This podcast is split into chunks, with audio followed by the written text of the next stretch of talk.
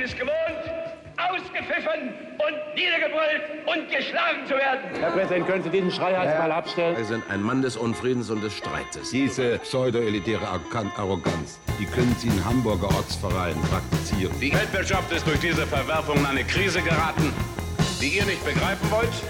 Ihr beschäftigt euch mit der Krise des eigenen Hirns, statt mit den ökonomischen Bedingungen. Ich bin für alles schuldig, aber für das heute nicht. Sie sind offenbar Fachmann für alles. Halten Sie doch mal die Gosch und hören Sie zu, Sie Kamel. Sie sagen dem Volk die Unwahrheit der Bundeskanzlerin. Dass das nicht durchgeht. So können Sie nicht die Partei behandeln, die in Nordrhein-Westfalen die Mehrheit hat. Nun reden Sie doch nicht so einen Stuss. Sie sollten schweigen. Ja, vielleicht lassen Sie mich meinen Satz aussprechen. Herzlich willkommen zu einer ganz neuen, ganz frischen Ausgabe von Politik und Bier. Heute mit Johannes Vogel von der FDP. Äh, es war ein sehr, sehr interessantes Gespräch. Ähm, er kam zu mir nach Hause. Wir haben ein Jever getrunken und über eine ganze Menge mehr. Unter anderem natürlich darüber, wie er in der Politik gekommen ist, was er heute macht. Und wir haben auch ein wenig diskutiert, ähm, was sich so ein bisschen anbietet. Außerdem verrate ich, warum ich beinahe mal in der FDP gelandet wäre. Spoiler. Ähm, viel Spaß beim Hören. Bis dahin. Tschüss. Ja, die Folge mit Johannes Vogel. Ähm, ich habe ihn schon kurz vorgestellt. Schön, dass ihr da seid. Äh, ich glaube, wir müssen zwei Geständnisse machen. Das erste Geständnis ist, welches Bier Johannes mitgebracht hat. Und vielleicht beginne aber ich, ich mit meinem Geständnis. Ähm, es gab mal eine Phase in meinem Leben, und zwar 2000, da wäre ich beinahe in die FDP eingetreten. Krass. ja. 2000. Ich, 2000. Vielleicht die Story will ich jetzt als erstes Die hören. ist aber, die wird, soweit ich sage, weißt du es, äh, bekiffficken.de. Ja, ich erinnere mich.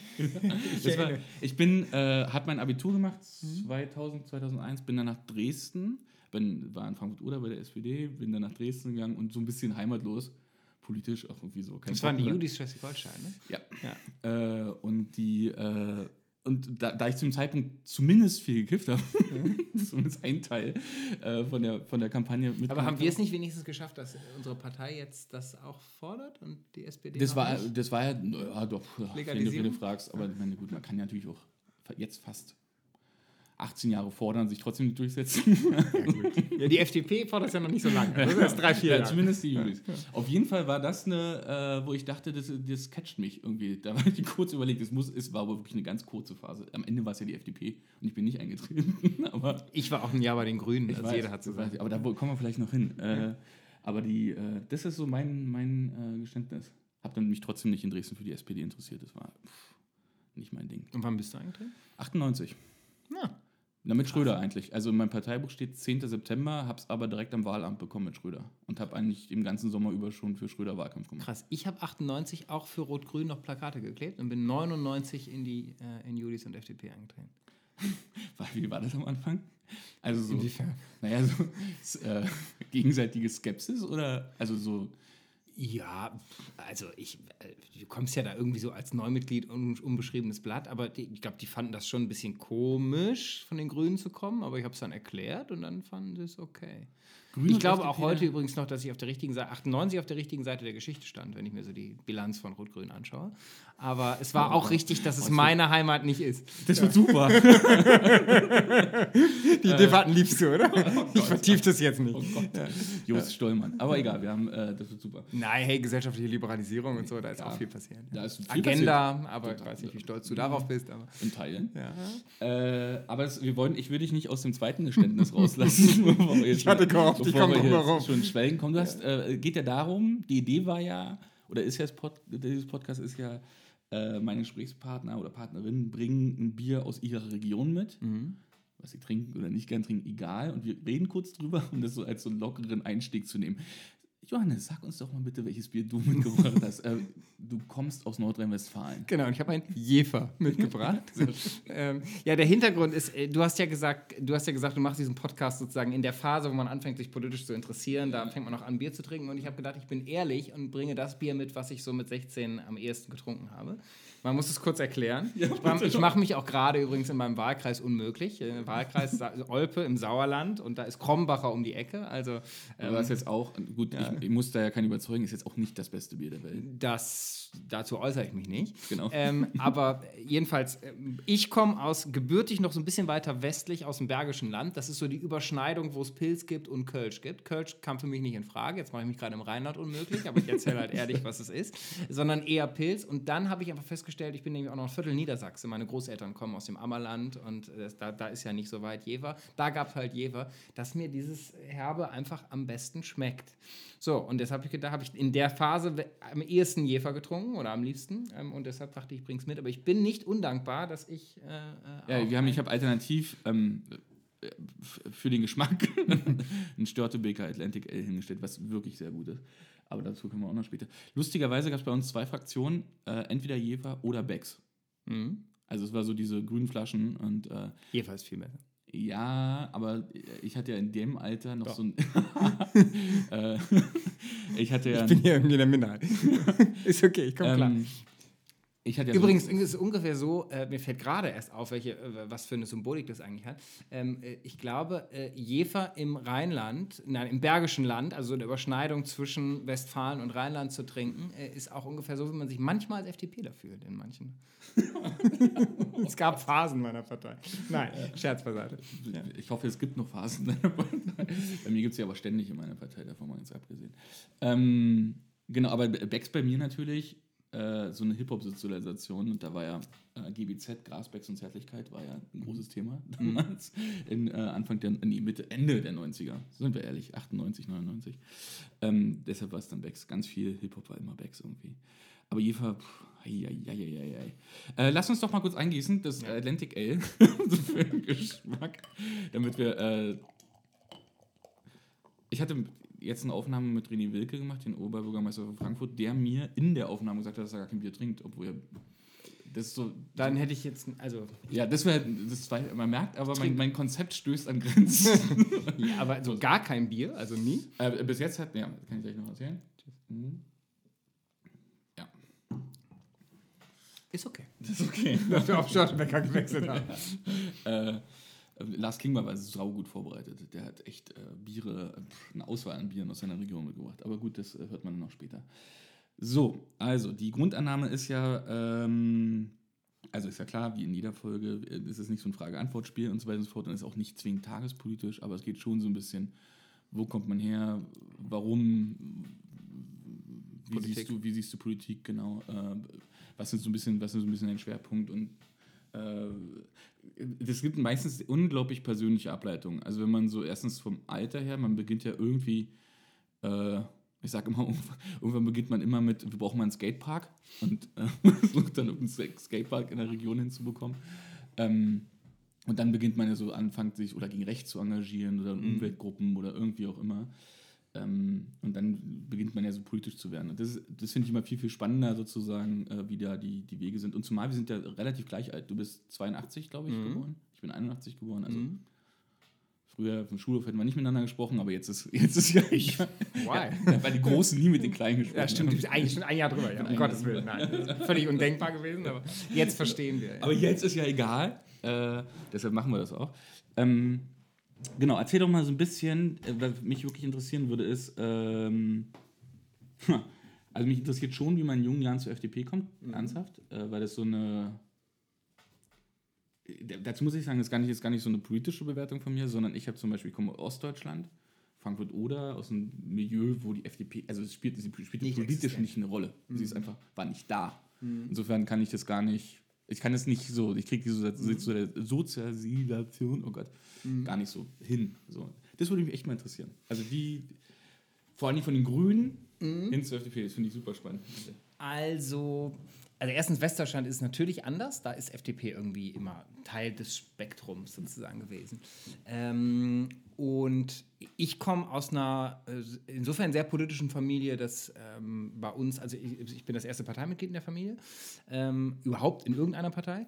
Aber bei uns war Politik immer normaler, präsenter Alltag, des, äh, präsent im Alltag und Teil des Lebens. Also es gab null, und da bin ich meinen Eltern sehr dankbar, es gab null die da oben, diese Politiker verallgemeinern, die machen doch eh und so weiter und so fort, sondern so im besten Sinne am Sonntagsfrühstückstisch wurde die Sonntagszeitung und dann wurde über Politik diskutiert und es gab keinen Zynismus und kein so etc. Ähm, und davon bin ich, glaube ich, geprägt. Und ich würde sagen, so der Hintergrund, also in meiner Familie wurde, also meiner Kernfamilie, meine Eltern, meine Schwester, ähm, die werden zwischen äh, SPD, FDP und Grünen alles mal so wechselnd gewählt haben. Also ich würde heute sagen, so im besten Sinne Mitte, äh, irgendwie so im sozialliberalen Spektrum. So, das ist so eine Grundprägung. Ähm, und ich habe mich irgendwie für Politik mehr interessiert und dann irgendwann stellst du dir die Frage, ähm, äh, willst du da nicht mal aktiv werden? Ehrlich gesagt, ich hatte auch plötzlich Zeit. Ich habe früher, als ich so in der Phase, in der Lebensphase vorher, so 12, also von früher, aber so 12, 13, 14, habe ich Fußball gespielt äh, auf dem Weg zu einer äh, äh, großartigen Fußballkarriere bei Turo Wermelskirchen. Musste ich irgendwann einsehen, der Verein existiert übrigens leider nicht mehr. Ja, gut, Muss, Pech. Haben, ja, die, haben ja, die ja Pech gehabt. Ja, ja, genau. Die haben Pech- falsche Entscheidungen getroffen. Absolut, musste ich leider, aber er, also er, er hat noch länger existiert als ich, aber ich musste irgendwann einsehen, ähm, äh, das bringt hier nichts. Ähm, und ich habe dann irgendwann aufgehört und ich hatte Freizeit und hatte ähm, äh, dann irgendwie gesagt, gut, guckst dir das mal an, guckst dir mal so Jugendorganisationen an. Und für mich war ehrlich gesagt ähm, FDP und Grüne beides denkbar, weil was hat mich am Anfang interessiert? Ähm, mich haben äh, mich haben außenpolitische Ereignisse so ein bisschen politisiert. Das erste, an was ich mich erinnere, für die Einheit war ich zu jung, das habe ich politisch nicht mitbekommen. Ich erinnere mich interessanterweise an Tschernobyl, aber es hat andere Gründe, können wir gleich mal drüber reden. Ähm, aber so das erste, was ich so politisch verfolgt habe, war Ruanda. Also nicht der, der Völkermord selbst, aber so die, die ein, zwei Jahre danach, wo dann diskutiert wurde, das Versagen der Staatengemeinschaft. So sehr außenpolitisches Thema. Das Zweite, was ich erinnere als politische Debatte, die mich interessiert hat, war Lauschangriff. Erste positive Wahrnehmung übrigens auch der FDP. Und zwar nicht, nicht der FDP, was sie getan hat, sondern äh, der Entscheidung, schwerer Fehler, kommen wir gleich zu, da konnte ich irgendwann den Kreis schließen, äh, aber Schnarrenberger, äh, die unter Tränen im Bundestag zurücktritt für ihre Überzeugung. Erste, posit erste Bundestagsdebatte, an die ich mich erinnere, dass ich verfolgt habe, positive, so, Bürgerrechte haben mich interessiert. Ich hatte den Eindruck, Staatsbürgerschaftsrecht, ich meine, wir erinnern uns, es ist äh, mit vor Ende Kohl, es gab keine, nicht mal eingetragene Lebenspartnerschaft, es gab keine, keine Möglichkeit, ähm, äh, als mit jemandem mit ausländischen Wurzeln vernünftig ordentlich die deutsche Staatsbürgerschaft zu kriegen und, und, und, und. Und es Also- gab 16 Jahre Kohl. Ja, und es, genau, dazu komme ich. Äh, Also Deutschland war irgendwie gesellschaftspolitisch, gab es einen enormen Liberalisierungsbedarf. Und da waren sich FDP und Grüne total ähnlich. Die, die ver vertraten dieselben Themen. So, und das war was, was mich interessierte und überzeugte. Und warum dann Grüne und nicht FDP? Ja, 16 Jahre Kohl. FDP war Teil des Problems. Ich bin Jahrgang 82, ich kannte nur Kohl und das war Stillstand, der musste weg. So deswegen glaube ich auch 98 sozusagen auf der richtigen Seite der Geschichte. Ähm, und natürlich waren es dann, wenn die Parteien sich inhaltlich ähneln, waren es dann die Grünen. Gesagt habe, äh, da gehe ich erstmal hin. So, und wie das so ist, wenn man sich politisch engagiert, plötzlich beschäftigt sich ja viel intensiver mit Politik. Du, es fängt das an, was ich manchmal sage, was uns, die wir politisch engagiert sind, so zu Junkies macht, was, ähm, äh, was das in, die Intensität der Beschäftigung mit Politik jeden Tag angeht. Also normale Leute beschäftigen sich nicht mal ein Prozent so häufig mit Politik wie du, ich und viele andere. Und das fängt ja dann irgendwann an, wenn du Jugendorganisation bist, du beschäftigst dich mehr etc. Und da merkte ich dann natürlich, du fängst an, dich mit anderen Themen zu beschäftigen, dass es eben auch noch Wirtschaftspolitik gibt, Außenpolitik. Und da überzeugten mich die Grünen ehrlich gesagt alles nicht. Wirtschaftspolitisch leuchtete mir irgendwie nicht ein, was die sagen. Außenpolitisch damals noch sehr pazifistisch aufgestellt. Ich hatte nach Ruanda nicht den Eindruck, dass die Welt so ist, dass radikaler Pazifismus die Antwort ist. Leider, aber so ist die Welt, in der wir leben. Aber wir sind ja dann Jugoslawienkrieg und so. Ne? Das, war stimmt, ja da war ich dann aber schon weg. Ach so. ähm, das fand ich aber gut. ja. Nein, aber deswegen, ich habe sozusagen in einem Jahr Beschäftigung, war ich da aktiv, habe da im Wahlkampf noch mitgemacht, aber irgendwann merkte ich, das passt inhaltlich nicht zusammen. So, und dann guckst du weiter. Ich war auch nie Mitglied geworden, weil die Grünen irgendwie nicht gefragt haben. So, da kamst du hin, du konntest aktiv sein, da fragte keiner, musst du jetzt hier mal Mitglied. Ich war irgendwie da. Ähm, und dann fängst du an, dich intensiver zu beschäftigen. Und dann irgendwann, nach dem so Anfang, zwei, Anfang 99 ähm, oder Ende 98, ich weiß nicht mehr, unmittelbar nach der Bundestagswahl, las ich äh, das Grundsatzprogramm, damalige Grundsatzprogramm der Julis. Und da fand ich, holla, das klingt eigentlich ziemlich gut, klingt ziemlich überzeugend. Weil alles, was ich an der FDP gut fand, fanden die auch. Und alles, was ich an der FDP suboptimal fand, sagten die genau, das muss anders werden. Und dann dachte ich, okay, guckst du dir mal an. Und dann blieb, tauchte ich bei den Julis auf. Ich empfand entgegen der Klischees, die Ende der 90er über die Julis erzählt wurden, ähm, äh, auch eine sehr bunte Truppe im Sinne von ganz unterschiedliche Typen, was Stil, Kleidung, alles angeht. Also unterschiedlichste Leute, die, das passte irgendwie zu dem, was im Programm stand. Und so fühlte ich mich wohl und blieb irgendwie. Und über die Zeit merk, merkte ich, dass es trat dann auch kurz darauf in die FDP ein, weil das machte irgendwie Sinn, fand ich, weil du willst ja über die Julis die FDP verändern. Und so fand ich, merkte ich, das ist meine politische Heimat. Klar gibt es Dinge, die dich gestört haben. Auch damals. Es gibt auch heute Dinge, die mich stören. Ähm, aber das ist ja in jeder Partei so. Ähm, aber du musst ja trotzdem wissen, so ist das Grundset. Und mein, heute würde ich das, heute würde ich würde ich sozusagen ähm, äh, theoretisieren und sagen, ich bin und war aber damals schon ein Liberaler. Mich überzeugen freiheitliche Lösungen in der Gesellschaftspolitik. Das finde ich bei der FDP, da gibt es große Gemeinsamkeiten mit Grünen, SPD teilweise. Mich überzeugen aber auch eher freiheitliche Lösungen, wenn es um wirtschaftliche die wirtschaftliche Fragen geht. Und diese Kombination, was ich heute sagen würde, eben Unteilbarkeit der Freiheit, die finde ich eben bei einer liberalen Partei. Und Aber deshalb ist das, bin, ist das meine Heimat. Für die Anfangszeit, aber mal zur Abgrenzung, warum eigentlich dann nicht die SPD? Weil die war ja zumindest auf dem Kurs, äh, also rein praktisch, Lafontaine geht raus, Mhm. Ja. Schröder bleibt da, klar, wirtschaftsliberaler Kurs, wir reden ja noch weit vor Agenda Klar. 2010. Klar. Aber schon klar, Wirtschaftsliberalismus ist ein Thema. Der Mann trägt Brioni, raucht Cohiba. Das Äh, so definiere ich weder Nein, Liberalismus das noch Wirtschaft. Aber ja, das- ich verstehe. du weißt, du war also jetzt nicht der Arbeiter des Ja, klassischen klar. Bilds, sondern er war da schon zumindest der Genosse der Bosse. Gleichzeitig war er aber auch der, der bei, ich glaube, Roman oder wie sie hießen, diese Bautruppe, Ja. die dann auch gerettet hat und so. Ne? Ja, aber, ja. Ähm, aber das Der war wäre schon jetzt- Sozi? Der war schon Sozi, aber es hätte ja von rein, was du jetzt gerade beschrieben hast, wäre fällt die Abgrenzung ja zumindest zu der SPD damals, also unter Schröder ja eher schwer. Es stimmt, es wäre denkbar gewesen. Es war auch sicherlich im Bereich des Möglichen. Ich erinnere mich noch, ähm, äh, also ich fand jetzt, ehrlich gesagt, äh, dieses, diese Brioni-Fotos und so, das habe ich später erst Ja, gesehen, das habe ich gar nicht wahrgenommen, das hätte mich auch nicht sehr angesprochen. Ähm, Im Gegenteil. Aber Das hat ja alle, alle nur im Gegenteil, außer. Ja, außer Menige. ähm, aber ich fand Schröder, ich war, äh, ich weiß noch, 98 im Wahlkampf, das war ja alles rot-grün, die kämpften ja für dieselbe Sache. Ich habe mir Schröder angehört in der Köln Arena. Ähm, so, das, das, war beeindruckend. Ich erinnere mich noch, der, der, der heute, ähm, heute denke ich noch mit äh, der Campaigner in mir, das haben wir ja auch gemeinsam, denkt diese Schwarz-Weiß, das war großartig, 98. Deutschland braucht neue Kraft, zweite Plakatwelle. Dritte Plakatwelle, selbes Motiv, Deutschland braucht einen neuen Kanzler. Gro also großartige Kampagne, wirklich großartig. Aber irgendwie, ich kann dir gar nicht sagen warum, irgendwie war es SPD nicht. Ich glaube, weil ich, also war es nicht im Erstkontakt und dann irgendwann ist so eine Fahrtabhängigkeit da. Du du merkst, du, Ja, ja. du bist da, guckst dir an und wenn es dann passt, bleibst du. Und inhaltlich weiß ich auch heute, passt bei der FDP viel besser als bei der SPD. Aber irgendwie ist, ich glaube, weil die SPD, ich damals, weil für mich wirklich gesellschaftspolitische Fragen waren der Einstieg in Politik. Nicht Wirtschaft und der ganze Kram, auch nicht Sozialpolitik, die ich heute mit Begeisterung mache, sondern Liberalisierungsfragen, Bürgerrechte. Und da nahm ich die, die, die SPD nicht wahr. Ja. Also Lauschangriff, da nahm ich die FDP wahr, da trat eine zurück für diese Überzeugung. Bei allen Fehlern, dass die Mehrheit sich anders, aber da gab es so. Grüne waren da sehr präsent. SPD irgendwie nicht. Ich, so kann ich es mir im Nachhinein erklären. Naja, nachvollziehbar. Das ist aber schon, ähm, wie, wie kam das dann zu Hause an, dass du bei der FDP äh, eintrittst?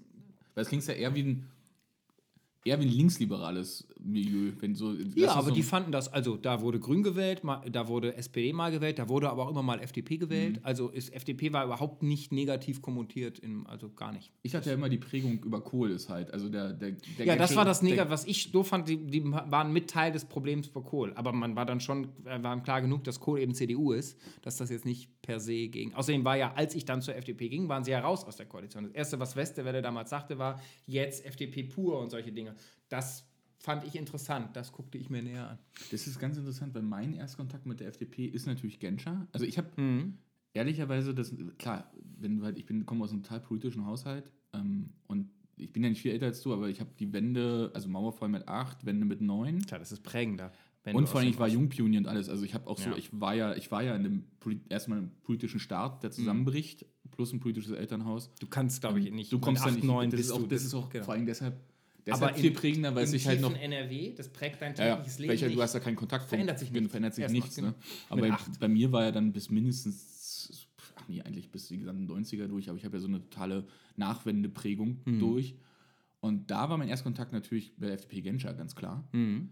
Erst in der späteren Auseinandersetzung habe ich, fand ich den Genscherismus nicht mehr so richtig geil, weil Mhm. er halt der Grund war, warum meine Lieblingskonstellation, die so lange war, nämlich SPD, FDP, split up. Das hört man immer noch von Sozialdemokraten. Und ich erinnere mich an eine Twitter-Diskussion mit Johannes Kahrs, der mir irgendwann, ich glaube, der war, das war tief in der Nacht, aber der war nicht mehr, weiß ich nicht, wie präsent er noch war. Müde. Müde, genau. Jedenfalls sagte, ey, die FDP ist für mich unmöglich seit 82 Koalitionsbund. Ich so, ey, give me a break, ich bin Jahrgang 82. Allen Ernstes, nein.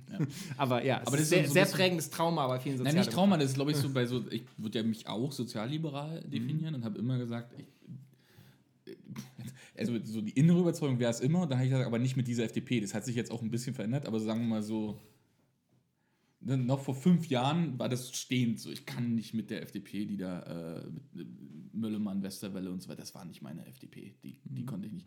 Westerwelle als Außenminister, nochmal ein anderes Thema, aber wir sind jetzt schon ganz weit weg wieder. Das Mhm. fand ich ja schon wieder okay.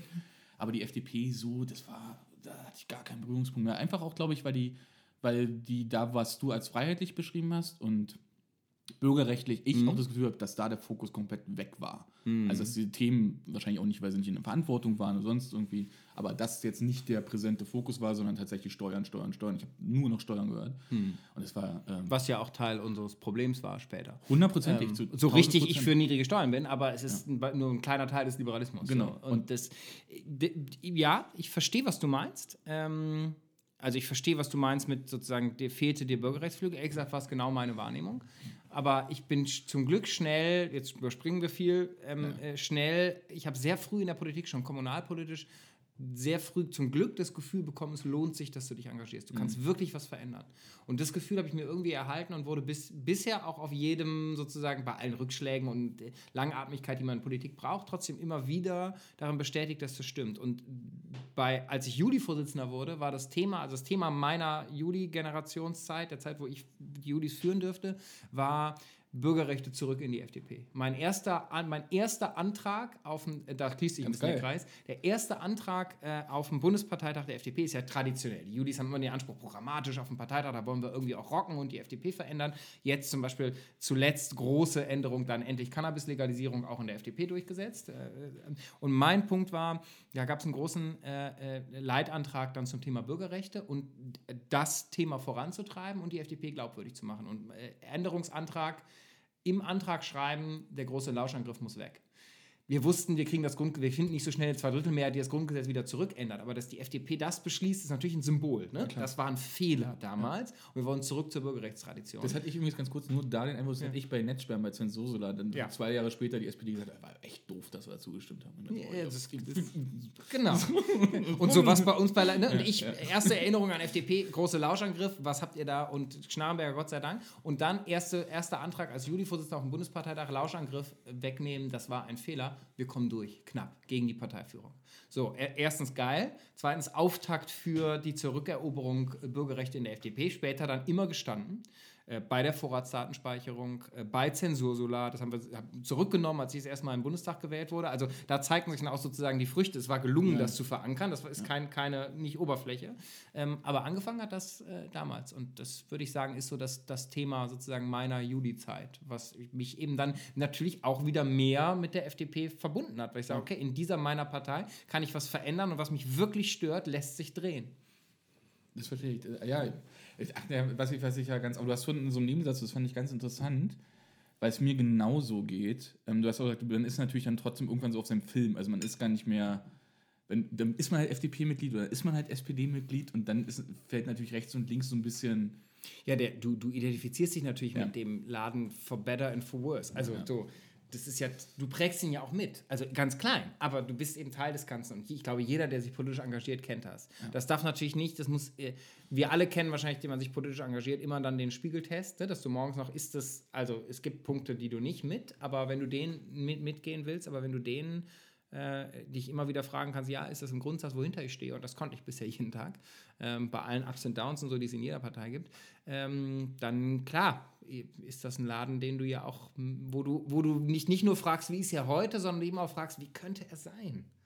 Und die letzten Jahre waren da natürlich insgesamt enorm befriedigend und motivierend, weil ähm, wir die FDP im Erneuerungsprozess nach 2013 und dem Rausschmiss sehr, sehr, sehr viel näher an die Partei gebracht haben, wo ich gedache, das ist die FDP, wie sie sein könnte.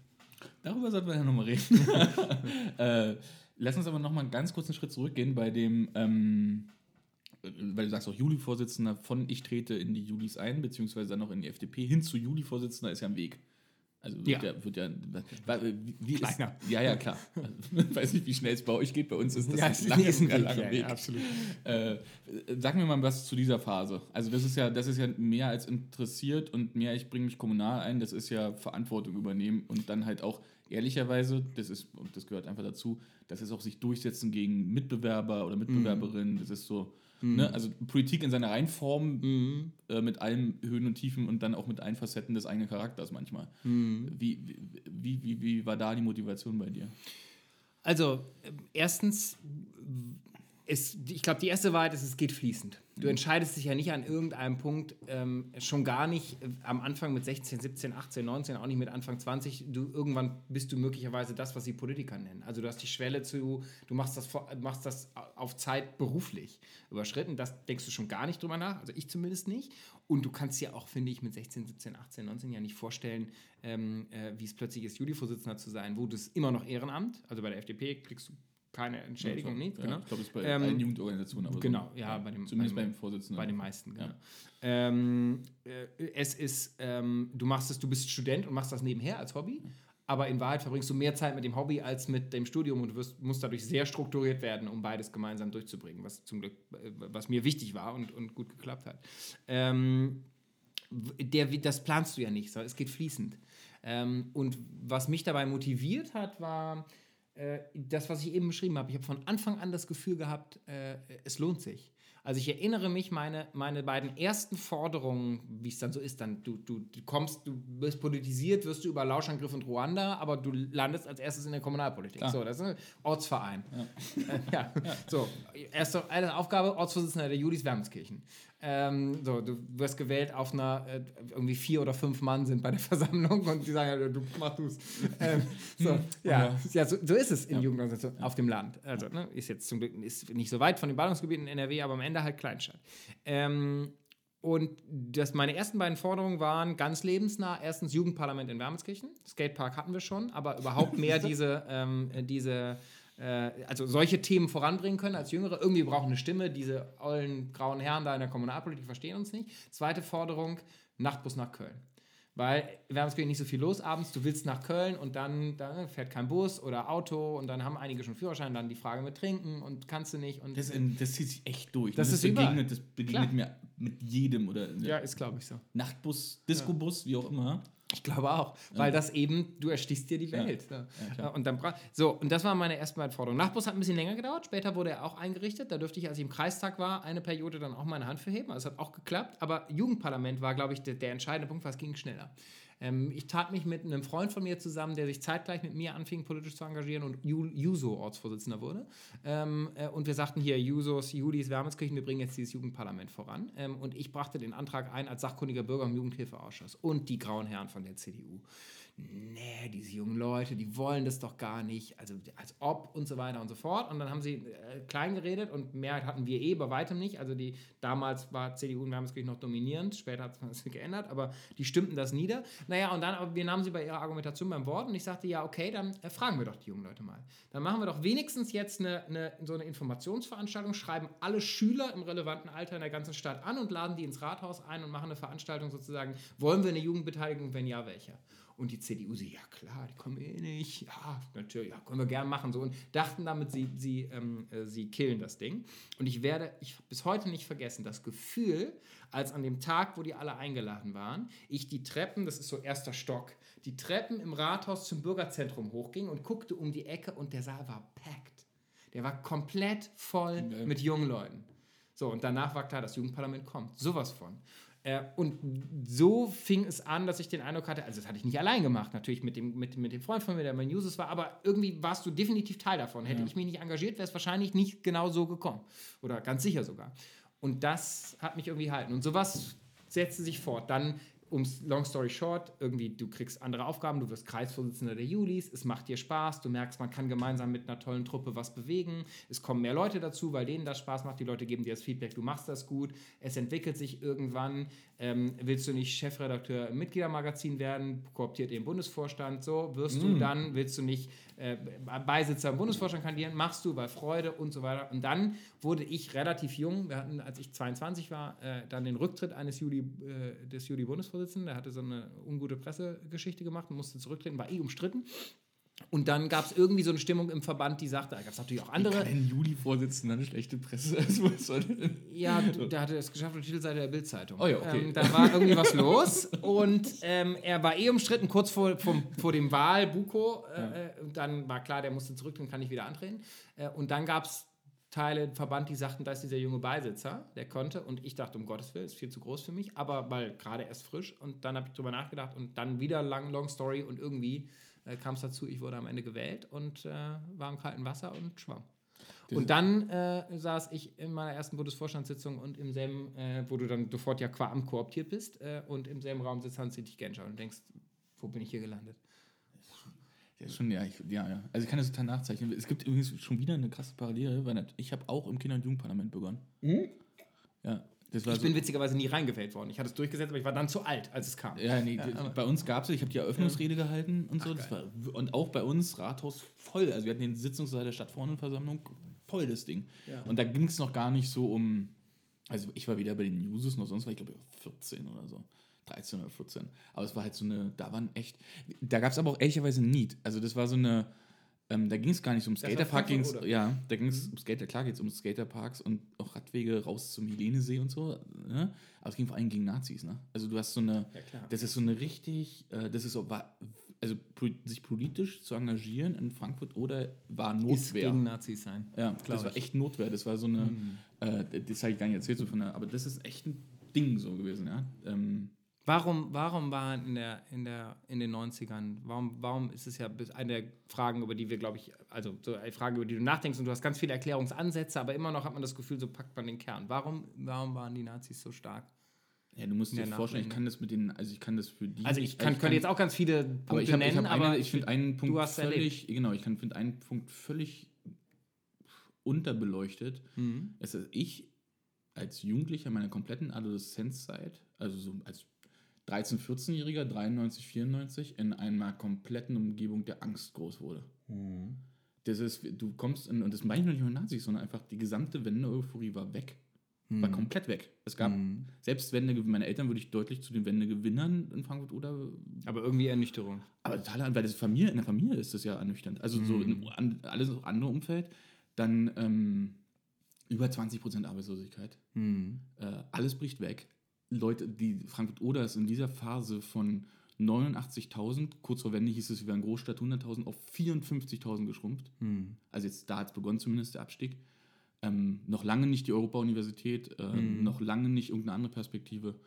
Ähm, und immer bei völlig so diese Angst, kriegst du eine Lehrstelle. Das war völlig absurd. Ich war zwar klar, ich gehe aufs Gymnasium, mal Abitur irgendwie so, aber äh, die Job, es gab ja Mhm. Aber es fehlt so ein. Urvertrauen. Es, Mhm. es gab gar kein Vertrauen, gar Mhm. nichts. Und auch in keine staatliche Institution, es gab auch keine Cops. Mhm. So. Und dann gab es tatsächlich physische Angst vor Nazis. Und du bist in einer, ich bin in einer kompletten Angstphase groß geworden. Diese Angstphase, wenn ich das positiv meine, betrifft alle und andere reagieren anders drauf. Also diese Angstphase, Mhm. natürlich, wenn jetzt mal Na Nazis Und wie nimmst- immer waren wahrscheinlich die, die, die viel, manche bei Nazis waren, hatten selber Angst. Na klar, immer, das sind, die haben halt Angst Ventil, ist der, der Treibstoff genau. für Populisten. Und Nazis war ja Extremisten. in Frankfurt oder Nazis war eine sehr praktische Angelegenheit, weil wir waren an der Grenze zu Polen. Das Mhm. heißt, Nazis in Frankfurt war ja vor allen Dingen gegen Polen sein. Mhm. Ja, also du hast ja jetzt nicht, wir hatten ja keine äh, türkischen Generationen Mhm, oder mhm, mhm. ähm, wir hatten ja nicht mal, wir hatten irgendwann dann Asylbewerber, aber in Wirklichkeit war es gegen Polen. Mit der Erfahrung, dass natürlich dieses noch viel damals noch viel ärmere Land natürlich viele Sachen passiert sind. Also tatsächlich sind viele Fahrräder aus unseren Kellern drüben gelandet, muss man, oder Autos und wie auch Mhm. immer. Ja, also es gab ja schon Grenzkriminalität so. Äh, andersrum haben die Deutschen Zigaretten geschmuggelt ohne Ende. Also so eine, ist ja, das ist ja völlig, also geht ja nicht um Aufwägen, aber es war ein praktisches Erfahren noch in Wie der immer Oderstadt. ist es dann auch irgendwas reales Problem da, aus es gibt ein reales Problem und dann gibt es wieder ihre genau, dann gibt's eine genau. Projektion und natürlich waren Die das Ängste alles, lenken auf irgendeine Minderheit oder irgendeine Simplifizierung. Und dann muss man dazu sagen, dass diese, vor allem diese Gruppe, die sich damals rechtsradikal irgendwie identifiziert haben, bei Nazis bin ich, scheue ich mich auch fast nicht zu sagen. Also waren es natürlich, aber äh, sind viele halt, sind es halt heute nicht mehr. Also Mhm. die sind halt einfach damals, haben es anders kanalisiert. Ja? Die Mhm. sind dann halt, weil wenn du irgendwas, wenn du irgendwie auffallen wolltest, dann wirst du Nazi, weil das hat ja total gut funktioniert medial. Mhm. Ja, oder du hast ja die Also auch Aufmerksamkeit. maximale Rebellion. Maximale Rebellion. Hm. So. Nur mit dem Unterschied, dass es zu Hause manchmal gar keine Abgrenzung gab, sondern ja, ja, der Junge, der macht schon sein Zeug. Mhm. Aber wenn man mal die Zeit, also diese Gesamtphase, also ich finde, die, die Geschichte meiner Eltern ist erzählt. Ja, diese Vorwendephase, 80, neun- äh, 89, 88, so, ja, diese Wendegeschichte, Mauerfall und so, Genscher und so, das ist alles erzählt, das ist auch Mhm. legitim. Aber Aber, danach? danach wird nur drüber gesprochen. Also es beginnt so ein bisschen, ja, Mhm. gab so ein paar Jana Hense macht das, Christian Bang hat Mhm. oder Florida geschrieben. Es gibt so ein Mhm. paar Bücher, die darauf hingehen, aber die gesamtgesellschaftliche Debatte, was ist mit den, also man muss ja dazu sagen, zum Beispiel meine Eltern waren Anfang der 90er, ähm, meine Eltern sind Jahrgang 62, das heißt, die waren Anfang 30, als ich, also, also Mitte 30, als ich 14 war. Mhm. Hm? Ja, kommt hin. Ziemlich jung. Super jung, aber es war ja DDR, es ging ja irgendwie. Mhm. Ja, also es ging zumindest besser als heute. Mein, meint er, wir sind ungefähr gleich alt. Meine Eltern sind 47, 51 Jahre. Ja, so. Und na gut. Gut, ich bin auch Nachzügler. Ich wollte gerade sagen, ist jetzt nicht so, ist jetzt nicht total weit entfernt, Mhm. aber ähm, das heißt also, die kommen, die haben selber Naja, Ängste. Die haben selber Ängste mit 30, 31, 32. Und dann sollen die zwei Jungs oder überhaupt sollen die noch irgendwie dann noch eine Perspektive aufzeigen, wo rechts und links wirklich alles wegbricht. Hm. So. Und wie gesagt, und das ist zumindest eine Erklärung, unabhängig von der Historie, dass die Nazis in der DDR schon genauso gab und Mhm. äh, unterdrückter Rechtsradikalismus und äh, ganz viele andere Faktoren, ist das aber ein Faktor, über den zu wenig gesprochen wird. Mhm. Weil es ist, ich habe auch viele Leute aus dem gleichen sozialen Milieu gesehen, aus meinem privaten Umfeld, die in Nazi-Szene abgerutscht sind. Mhm. Ich schwöre, ohne die Erklärung, dass es die in der DDR schon Nazis waren, sondern genau aus den Gründen, die haben es was anderes kanalisiert, Mhm. als ich es getan habe. Mhm. So. Ähm, und ich war auch radikal. Ich war damals deutlich, also ich war deutlich Antifa. Aber das Mhm. ist so eine, aus einer völligen Notwehrhaltung heraus. Ne? Ähm, und aber auch dadurch nicht so linksradikal politisch, aber deutlich in Antifaschist. So. Ähm, und die haben es anders kanalisiert. Das ist eine Erklärung, die, glaube ich, über die muss man mal reden. Mhm. So. Und Weil die vielleicht, weil die vielleicht ja auch wichtig ist bei der Erklärung. Warum sind jetzt wieder, also bei der ganzen Auseinandersetzung mit, mit AfD und dem rechten Populismus springt ein ja, finde ich, wenn man ein bisschen nachdenkt und liest, geradezu besonders an, wie sich das, wie geradezu wortgleich es sich genauso anhört wie die Kulturpessimisten in der, in der Jahrhundertwende 1900. Ja. Von nahezu wortgleich. Ja. Warum? Weil schneller Wandel Umbruch, und ja. wie immer ist die Trendscheide in solchen Phasen Optimismus versus Pessimismus und die, die Angst haben, daraus machen eine. So, und vielleicht ist manches der Debatten, die wir führen, warum ist wer in Deutschland wie anfällig für AfD eben auch dadurch geprägt, dass vor kurzem schon mal so eine krasse Ja. Angst im Wandelphase war und dann die, die, Resilienz zu sagen, nicht schon wieder, muss ich durch den Wandel durch, Und, unterschiedlich unab- und unabhängig davon muss man auch sagen, es kommt auch noch ein Enttäuschungsmoment nicht so, also wenn man sich Dresden zum Beispiel anguckt, wunderschöne Mhm. Stadt, total saniert, ja, Arbeitslosigkeit down, so Mhm. schuldenfrei, glaube ich, durch Privatisierung, aber Mhm. egal, aber so Mhm. schuldenfrei. Unabhängig davon, beste Voraussetzungen, Touristen ohne Ende, ja, also Mhm. ähm, was ich glaube, was noch in Zukunft jetzt, das ist, unterscheidet uns noch. Ähm, also erstmal, was in unserer Generation noch anders war, wir hatten keine Optimisten. Also Mhm. es gab keinen Zukunftsoptimismus, den gab es Mhm. einfach wirklich nicht. Den mussten wir Mhm. uns selber machen. Also den mussten wir, Mhm. da haben wir halt einen Club selber gemacht und so und haben unsere Welt selber Hand nehmen und so. einfach Das in die eigene und das hat funktioniert. Das hat für, liberal. ja, aber das hat für uns ja, ja klar, das ist ja eine super liberale. Aber das ist ja auch nur Notwehr. Das ist ja keine, das weißt du, ich bin Noch stärker ist er, wenn er aus der Hoffnung auf das Bessere und nicht aber aus das Not ist, für die nein, das war so, weißt du, nein, ich hab, wir haben einen Club gemacht, oder zwei Mhm. Clubs gemacht, weil wir nicht in die Großraumdisco gehen konnten, weil wir da aufs Maul bekommen haben. Mhm. Weil wir die Skater und die Hip-Hopper waren. So, das ist so, das ist, weißt du, dann, Mhm. was machst du denn? Machst du dein eigenes Ding? So, das ist nur, das ist nicht liberal, das ist so, oh Gott, Notwehr. wir müssen irgendwas machen.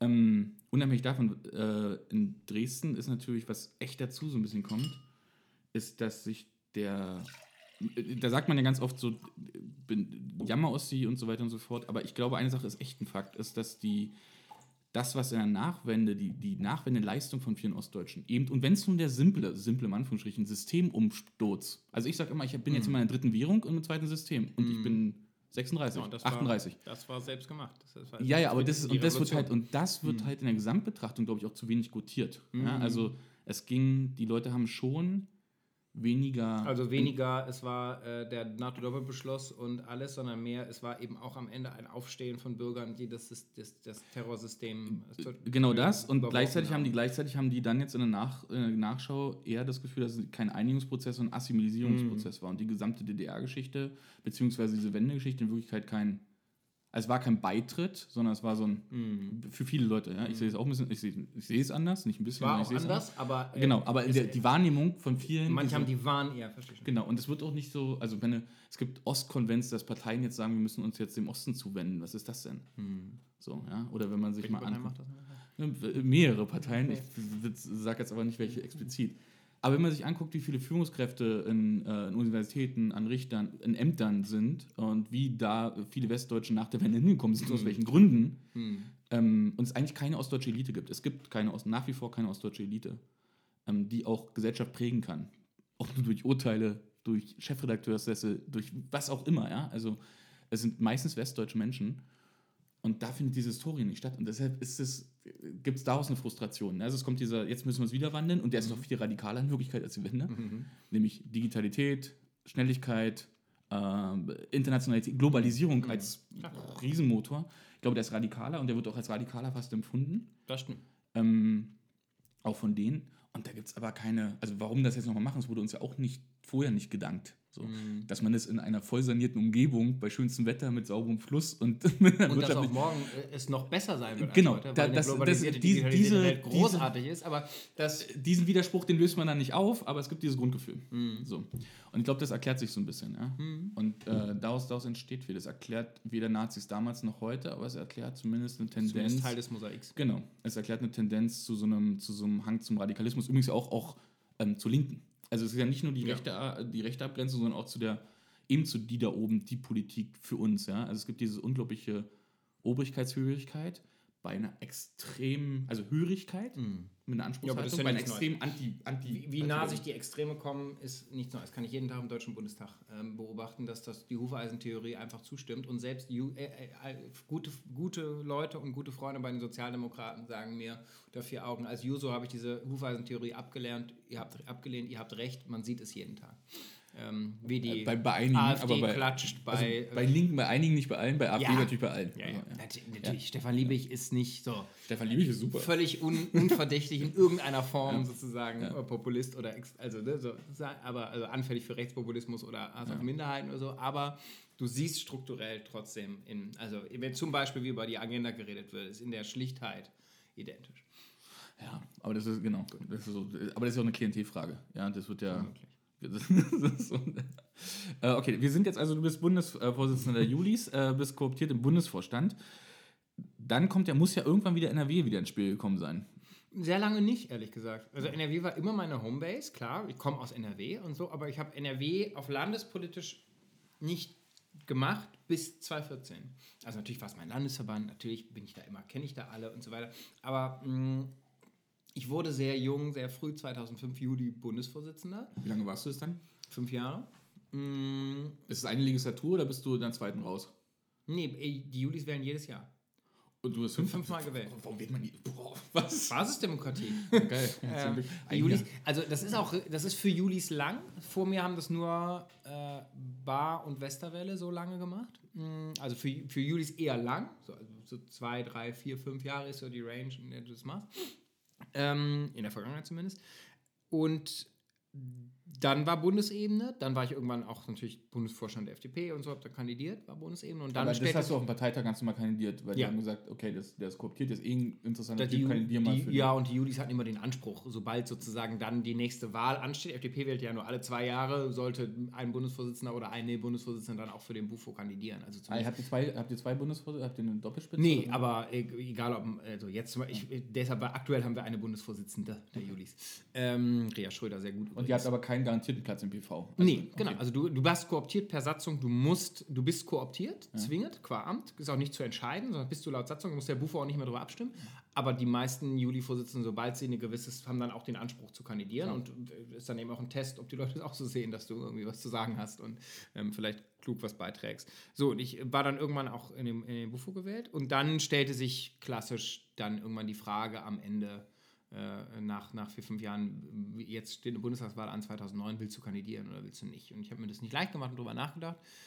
Für mich war Bedingung, ich bin mit dem Studium fertig, das hatte ich geschafft.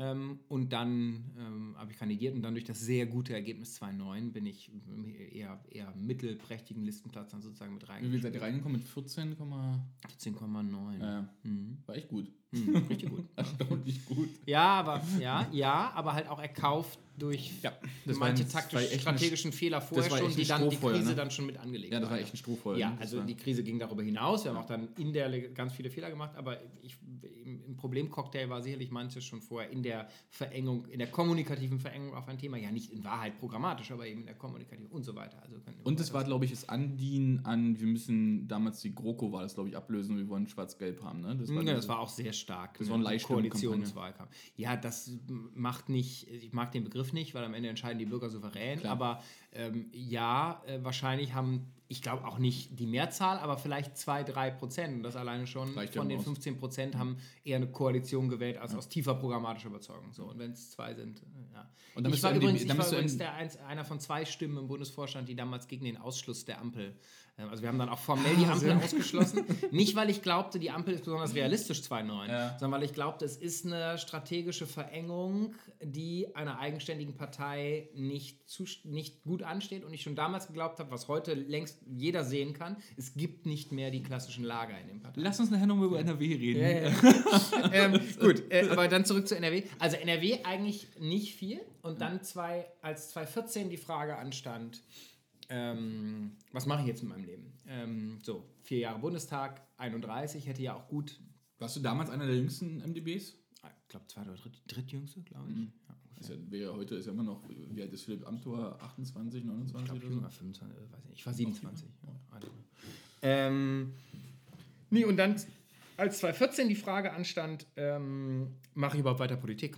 Äh, worüber ich erstmal in Distanz in, in Beijing drüber nachgedacht habe. Was machst du jetzt beruflich? Für mich war klar, ähm, äh, ich muss beruflich, will und muss beruflich unabhängig sein. Also ich mache was außerhalb der Politik. Aber machst du nebenher ehrenamtlich weiter Politik oder war das eine spannende Phase und machst jetzt ganz was anderes? Am Be- Gehst Ding du im Urlaub oder Sabbatical? Nee, ich habe so ein, so ein Mini-Sabbatical. Ich bin einfach, ein Freund von mir hatte da eine Wohnung, ich konnte da ein Zimmer haben, ich bin drei Monate dahin, habe angefangen Chinesisch zu lernen jeden Tag und habe vor allem aus der Distanz nachgedacht, was machst du jetzt mit deinem Leben? So, und als dann ich irgendwann klar, für mich klar war, ähm, ich äh, will beruflich was anderes machen, aber ich will ehrenamtlich bei diesem Projekt Erneuerung der FDP dabei sein, weil es eine faszinierende Chance, die Partei zu einer zu machen, von der du träumst. So. Was für Scheiße zu holen, ja auch erstmal. Ja, ja, klar, es ist total, sch- aber eben auch die Chance darin zu sehen.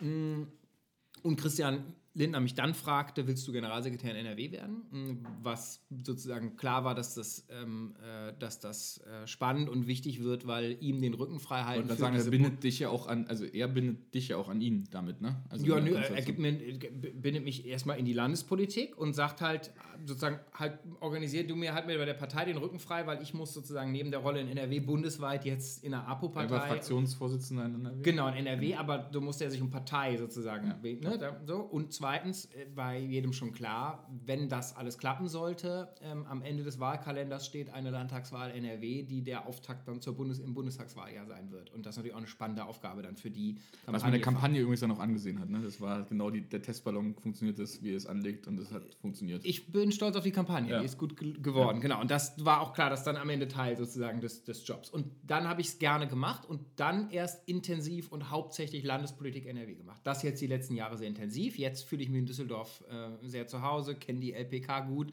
also kenne auch alle Facetten sozusagen der Landespolitik. Mm, Aber das habe ich mir erst 2014 fortfolgend, also ich habe ich verfolgt, aber sozusagen es selber prägend zu gestalten mit. Das kam dann später, weil ich nie im Landtag war oder so. Dann lass uns doch mal, weil das ja auch ein Thema ist, wo, was mich ja wahnsinnig interessiert, äh, lass uns doch gleich mal auf diesen Landtagswahlkampf eingehen, weil der ja wirklich aus mehreren Facetten wahnsinnig spannend war. Also erstmal Glückwunsch, weil es war, glaube ich, war ein sau erfolgreicher Wahlkampf, den du da gemacht hast als Generalsekretär. Ne? Also ich glaube, der erfolgreichste. In NRW bisher. das beste Ergebnis in der Geschichte. Ja. Also für uns. Genau. Und dann ist ja eine zwei, zwei Sachen für mich total spannend. Erstens tatsächlich die Kampagne äh, von meinen Freunden mit Heimat gestaltet, äh, die ich wirklich, wo wir uns gut kennen, wo man Mhm. natürlich äh, ähm, auch d- drüber spricht oder sich auf Facebook gegenseitig kommentiert. Mhm. Ähm, äh, die, glaube ich, echt schon stilprägend war, so stilprägend, dass ich vielleicht, vielleicht haben es zu weniger mitbekommen, weil ich fand die Überraschung zur Bundestagswahl, wie Christian Lindner aufgetreten ist, also weil für mich die Überraschung zu groß war, ich habe es in NRW schon gesehen. Es war nicht dieselbe Kampagne. Aber die, die Anlage Aber war für jemanden, der. Kompatibilität sehen, klar, ja. Das war eine Aber stringente. du bist halt- du hast zwischendurch war übrigens auch noch diese sehr bunte Berlin-Kampagne, zwischendurch, Mhm. und die war auch das ist auch eine Linie. Klar, es ist sehen. eine, Genau. eine Kontinuitätslinie in Genau. den Kampagnen seit zwei Die hätte man sehen können, deshalb hat das nur so als hat mich so ein bisschen überrascht. Ja, das zeigt, wie sehr das hier eine Blase ist. Ne? Du, bist Ja. pro, du schaust auf Kampagnen intensiver, deswegen verfolgst du es. In NRW hat das auch einen fanden, das würden das jeder so sehen. Mhm. Aber in Berlin haben manche Journalisten im NRW gar nicht so intensiv, haben das mitbekommen am Wahltag, als der Erfolg da war. Ja. So ist es halt. Und die Niederlage natürlich der SPD. Ja, klar. Muss man, dann das Ergebnis aber. Und darüber müssen wir schon mal reden, weil mich Welches das, Ergebnis? das Ergebnis in NRW. Ja. Das fand ich super spannend, Mhm. weil ich unterstelle, und das kannst du natürlich, musst jetzt, ich will mit einer Unterstellung loswerden, du musst es gar Mhm. nicht bewerten. Ich unterstelle, dass das Ergebnis das schlechteste ist, was, also das, das Realergebnis, wir müssen schwarz-gelb machen, nicht geplant war. Meine Unterstellung war, für die Erneuerung der Partei ist die Öffnung zur Ampel, war genau das, was geil gewesen wäre, um dann den nächsten Schritt im Bundestagswahl zumindest diese Option auch zu haben, um nicht noch Merkel, wie sich dann auch später gezeigt hat, nicht noch länger ins Amt zu heben unter Schwarz-Gelb. Weil das nicht der glaubwürdige Neuanfang gewesen wäre, den es gebraucht hätte.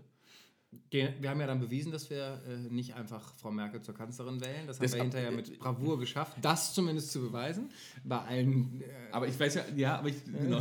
ähm, ich weiß, was du meinst, aber äh, es trifft trotzdem nicht 100% zu. Also ganz kurz, was mich dazu bringt, Ja. vielleicht hilft es, das zu untermauern.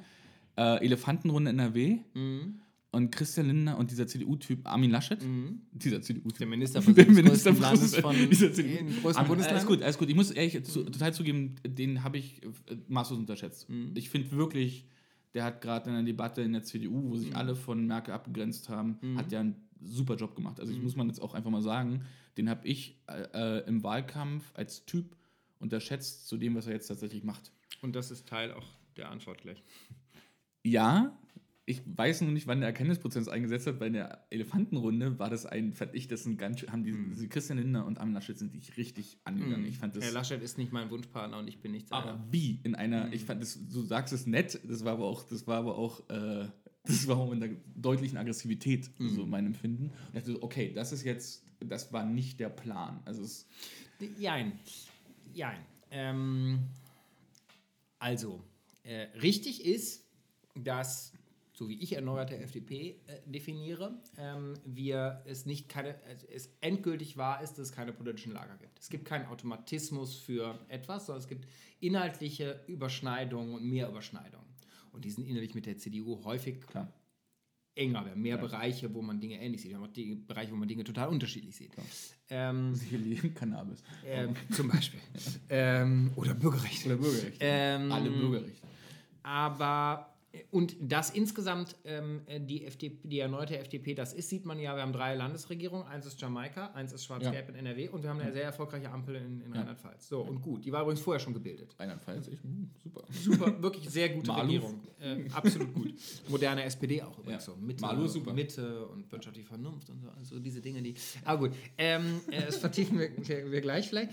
Ähm, zurück zu NRW. Mm, äh, ja, natürlich äh, haben wir nicht 100, haben wir es, sind wir nicht 100% auf Schwarz-Gelb äh, äh, eingestellt gewesen, alleine weil äh, elektoral das ja sowieso sehr knapp war, dass es überhaupt denkbar ist. Es Ja. ist ja nur, hat ja nur geklappt. Wir haben ja eine Stimme Mehrheit im Landtag. Ja. Das ist die denkbar knappste Mehrheit, weil die Linken, die in NRW immer rumkrebsen um die 5%, im Wahlkampf auch immer bei 5-0 lagen, in Umfragen am Ende eben 4-9 bekommen haben. Damit kannst du nicht realistisch als Na, sichere klar. Option kalkulieren. Ge- Deswegen ist wahr, was wir vorher gesagt haben. Wir hatten Und die Niederlage in der Höhe war für die SPD ja auch nicht eingepreist. Überraschend. Die hat Ja. mich nicht überrascht in der Wahlkampfdynamik Ja. und vor allem nicht, und dazu, das klärt jetzt auch den, den nächsten Aspekt, ähm, äh, äh, mit Blick auf die Bilanz fürs Land, Ja. die meinen Augen wirklich desaströs war von Rot-Grün. Ähm, aber deswegen haben wir äh, sozialliberal auch nie ausgeschlossen vor der Wahl. Was wir ausgeschlossen haben, und das sagt derjenige, ich auch aus voller Überzeugung als Generalsekretär das mitformuliert und ähm, äh, vertreten habe, was wir ausgeschlossen haben, war die Ampel. Auch explizit ausgeschlossen. Als sagte ich, als jemand, der 2009 aus einer, wo das strategisch-taktisch aus generell ausgeschlossen werden sollte, habe ich das abgelehnt. In NRW war ich dafür, weil es inhaltlich begründet war. Die Bilanz dieser Landesregierung war desaströs. Und dagegen haben wir Wahlkampf gemacht. Auch entschiedener als die CDU. Das war auch die Aussage unserer Kampagne unter dem Slogan, es geht um unser Land. Das hatte natürlich einen Ausblick auf Berlin. Aber das hatte mindestens so sehr auch eine ernsthafte Aussage nach NRW, weil die Bürger in NRW wurden dramatisch schlecht regiert. Und das hat vorher aus Berlin keiner gesehen, aber hinterher hat das Ergebnis alle aufgestellt und gesagt, oh, offenbar war die Regierung nicht gut, denn dass du so abknallst in Umfragen, dann in, in, in, in der Kampagne, wie das mhm. Rot-Grün gemacht hat und insbesondere auch die SPD, ist nur durch schlechtes Handeln erklärbar. So, und das, wir hätten niemals eine Ampel in NRW machen können. Never ever. Weil diese Regierung, die wir im Kern ablehnen, sagen, die Bilanz ist desaströs, dagegen positionieren wir uns als Erneuerungskraft des Landes. Dann, dann als dritter Partner undenkbar. Das heißt, ist übrigens äh, ist mir ja. aufgefallen, das ist in Hessen jetzt genauso gewesen. Äh, man schließt explizit die Ampel aus, aber mit der SPD hätte man sich schon nochmal offen. Ja, Hessen ein ganz anderer Fall, aber ja. in NRW war das ja, weil diese Ampel war und wir haben in den Themen, die uns besonders umgetrieben haben, Bildung. Wir machen jetzt am meisten, das machen wir das Killerthema überhaupt. Ja, aber das, das wo, wo, diese neue Landesregierung am meisten geprägt ist, was auch, glaube ich, jedem, der sich anschaut, ernsthaft überdenken lassen sollte, das ein oder andere FDP-Klischee, was ich manchmal noch so höre. Mhm. Weil das Handeln spricht eine Sprache in NRW. Ich bin stolz darauf, was wir da machen. Bei allen Fehlern, Problemen, die es immer gibt. Ähm, das war auch noch besonders grün geprägt. Also die Grünen stellten die Schulministerin. Ich musste im Wahlkampf nur mich hinstellen und sagen, äh, wisst ihr, warum Silvia Lörmann ähm, äh, auf ihren Plakaten nichts zu Bildungspolitik sagt? There might be a reason. So, du hattest den ersten, du hattest den Saal emotional schon bei dir. So abgelehnt wurde die, zu Recht diese Politik. So, und die Ampel hätten wir nicht machen können. Aber wir haben eben moderne FDP. Wir haben nicht eine, eine positive Koalitionsaussage gemacht, sondern wir haben gesagt, wir schließen nichts aus schließen nicht sozialliberal aus, schließen was Gelb aus. Das Einzige, was wir tun, ist inhaltlich sagen, was wir wollen. Haben ein Wahlprogramm gehabt, haben einen Wahlaufruf drei, vier Tage vor der Wahl verabschiedet, zehn Kernprojekte, an denen wir messen, also sozusagen unser Wahlprogramm noch verdichtet, mit realistisch sozusagen, du kannst ja nicht 100% des Wahlprogramms umsetzen. An diesen zehn Kernprojekten messen wir, ob eine Regierung, ähm, äh, ob wir in eine Regierung eintreten, ja oder nein. Und am Ende haben die Koalitionsverhandlungen mit der äh, CDU ziemlich, wenn du das nebeneinander legst, ist da ziemlich viel FDP-Handschrift drin. Mhm. Äh, und die Handeln jetzt ist auch ziemlich FDP. Und dahinter stehe ich. Deswegen habe ich auch mit Schwarz. So, so mache ich sehr gerne Schwarz-Gelb, weil so ist Schwarz-Gelb sehr erfolgreich. Und das haben wir, ich komme gleich zu dem Wahlabend, ich weiß der Frage nicht aus, das haben wir ähm, ernsthaft in den Verhandlungen überprüft. Aber ich hatte sehr, ich war am Anfang skeptisch inhaltlich, weil ich mich einfach offen die Frage gestellt habe, wie kann das sein? Und ich war sehr schnell sehr überzeugt, dass diese Koalition fürs Land was Gutes bewirken kann. Und gerade Armin Laschet, Armin hat mich persönlich auch sehr überzeugt in den Koalitionsverhandlungen, sehr schnell. Es war wirklich eine sehr gute, vertrauensvolle Zusammenarbeit auf einer inhaltlichen Basis, mit der wir als FDP uns, auf die wir stolz sind und mit der wir uns sehen lassen können. Ich bin stolz darauf, diese Koalition mitgebildet zu haben. So zum Wahlabend. Ähm, erstens, das war am Wahlabend ja noch offen, inhaltlich, ob das passt. Und zweitens, natürlich, so viel so viel Strategie sei erlaubt. Ähm, Landtagswahl NRW. Kleine Bundestagswahl, immer. Immer. Die FDP APO kommt zurück aus dem Tod. Die erneute FDP kehrt zurück. Meine These ist, Wahlabende, enorme Aufmerksamkeit. Du weißt, diese Bühne prägt dein Bild jetzt für einige Zeit. Und viele betrachten dich seit langer Zeit das erste Mal. Meine These, so große Bühne wie bei keiner Landtagswahl vorher, 14, 15, 16, so wichtig die war. Schon gar nicht bei dem, also mit ja. dem Ergebnis, ne? Das heißt, ganz, ganz viele Leute im, ja. äh, im Bund nehmen zum ersten Mal wahr, ah, da ist wieder die FDP, wie ist die denn jetzt? Mhm. Und das Erste, was, was Erste, was Plasberg sagt, ist, ja, CDU ist doch ihr Wunschpartner. Wie reagierst du?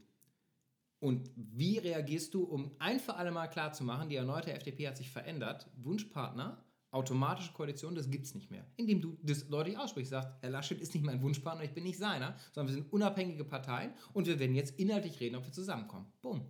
Das hat zumindest bei mir total Eindruck gemacht. Also ich habe ja. das so, boah, das, das ist wow. die Wahrheit.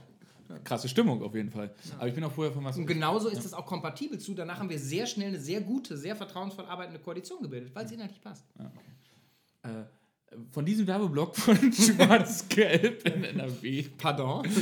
Ey, seid ihr gestattet? Ich meine, ist ja völlig ist ja legitim, die Früchte dann einzu, einzukarren. Und äh, die Fehler aus dem Wahlkampf, so SPD-seitig, die sind ja offensichtlich. Ja? Und das Thema Bildung hat ja auch dann bundespolitisch noch durchgeschlagen, weil mhm. die SPD im Bund Thema Bildung nicht äh, hochziehen konnte, Bundestagswahl, mhm. weil das die NRW-Wahl gestört hätte. Also es gab also so ist ja, weil die Bilanz so schlecht war. Genau. Es gab was, was machen wir jetzt in NRW? Äh, ich beende den Werbeblock gleich, aber nur um es mal inhaltlich ja. zu sagen, was hat sich verändert? Geben Gas bei der Digitalisierung, fassen das in einem Ministerium zusammen. Ähm, geben ihr, Gas, macht, ihr macht ein Ministerium? Ein Ministerium. Alle Digitalisierung, inklusive, wir haben auch zum Beispiel aus dem Innenministerium alle Fragen von E-Government und so rausgeschnitten und ernsthaft alle Kompetenzen in einem Ministerium gebündelt. Wie, da gibt es ja, ich bin da noch, das würde mich jetzt mal ganz inhaltlich, einfach das, äh, ich bin da wahnsinnig unentschlossen. Ich habe ja so ein Gefühl, genau das braucht's, weil sonst Mhm. geht nichts voran, wenn alle zuständig sind. Ich meine, wie viele Digitalbeauftragte haben wir jetzt im Kanzleramt, Mhm. im, in jedem Ministerium? Ich meine, 14 Ministerien sind äh, irgendwie befasst. Und wir haben, oder Einheiten. und wir haben äh, Doro Bär, äh, wir haben äh, Scheuer, wir Ja. haben äh, äh, äh, Wirtschaftsministerium, es ist überall, genau. Du weißt es vorher nicht. Die Frage ist ja, die Frage ist ja trotzdem, als jemand, der von der Digitalität nicht nur überzeugt ist, sondern sich Mhm, vorantreibt und positiv begleitet und äh, eher die Chancen als die Risiken formuliert, bla bla bla, ist es natürlich trotzdem ein gesamtgesellschaftlicher Prozess und natürlich ist es völlig absurd, das eben nicht im Zusammenhang mit Wirtschaft, Zusammenhang mit sozialen, zusammen, weißt du, so. Digitalisierung zieht sich durch alles. Genau. Trotzdem glaube ich, es gibt einfach eindeutige Hebel, um Digitalisierung zu beschleunigen, wenn es um politisches Handeln geht. Politisches Handeln ist ja immer nur Teil, kann immer nur den Rahmen setzen. Ich bin Liberaler. Da muss auch ganz viel aus der Gesellschaft, aus der Wirtschaft etc. kommen. Ähm, Aber habt ihr einen eigenen Etat, wie zum Beispiel für Infrastruktur, für, also wo setzt man da an? Weißt du, ich Ja, meine, er ist also- zuständig für, für ähm, äh, verhandelt mit den Funknetzbetreibern, da wo das Land zuständig ist, ist zuständig für komplett E-Government, äh, also Digitalisierung der öffentlichen Verwaltung Mhm. und, und, und, und. Das Also alles, Sinn. wo das Land Zuständigkeiten zur Digitalisierung überhaupt hat, sind sie in diesem Haus zusammen. Also auch Bildung in dem Fall ja dann. Äh, ja, wir, wir kommen dazu. Ähm, nicht zuständig für die Curricula äh, von äh, digital etc. Das lösen wir über, zuständig zumindest bei einer Partei. Denn welche Häuser haben wir in NRW? Digitalisierung und Wirtschaft. Also neben Digitalisierung auch so ein bisschen äh, der, der, der Gründerzeit, ähm, Gründer weniger Steine in den Weg legen, überhaupt die ein oder andere Hürde, die da der Mittelstand mehr in den Weg gelegt wurde unter Rot-Grün als notwendig. Das kam übrigens eher von den Grünen als von der SPD. Der SPD-Wirtschaftsminister hat genau erzählt, was wir auch erzählen, konnte sich nur nicht durchsetzen gegenüber dem Umweltminister. Ähm, so, also das in einem Haus. Zweite Haus ist Schule. Das dritte Haus ist äh, Kita und Integration. Das sind die FDP-Ministerien. So, Digitalisierung Gas geben, wirtschaftliche Entfesselung, äh, Schule, die Probleme aufräumen. Das schlimmste Problem war Inklusion. G8, G9 war ein Chaos und dann jetzt neue, neue, ähm, äh, neue Impulse setzen. Wir schaffen zum Beispiel so Talentschulen äh, in den Regionen des Landes, wo unser Wähleranteil unterdurchschnittlich ist, wo aber die sozialen Herausforderungen besonders groß sind, kommen die bestausgestatteten Schulen hin, weil Chancengerechtigkeit ernst gemeint ist. Plus Kita, Flexibilität in der Öffnungszeit, frühkindliche Betreuung etc. und die ganzen Integrationsfragen und Einwanderung. Ihr habt die da sozialen Themen, also wenn ich jetzt mal Wirtschaft ausklammer, wobei das in Wirtschaft ja immer auch ein soziales Thema ist, aber ihr habt schon die sozialen Ministerien besetzt, ne? Ja. Also gibt es dann gibt's aber wahrscheinlich ein Es Arbeits- gibt und auch Arbeit, aber die haben auf Landesebene ja nicht so. Bei Pflege und Gesundheit haben die eine gewisse Verantwortung, aber ja. Ja, halt Liberalismus, ne? Mit Chancen und so.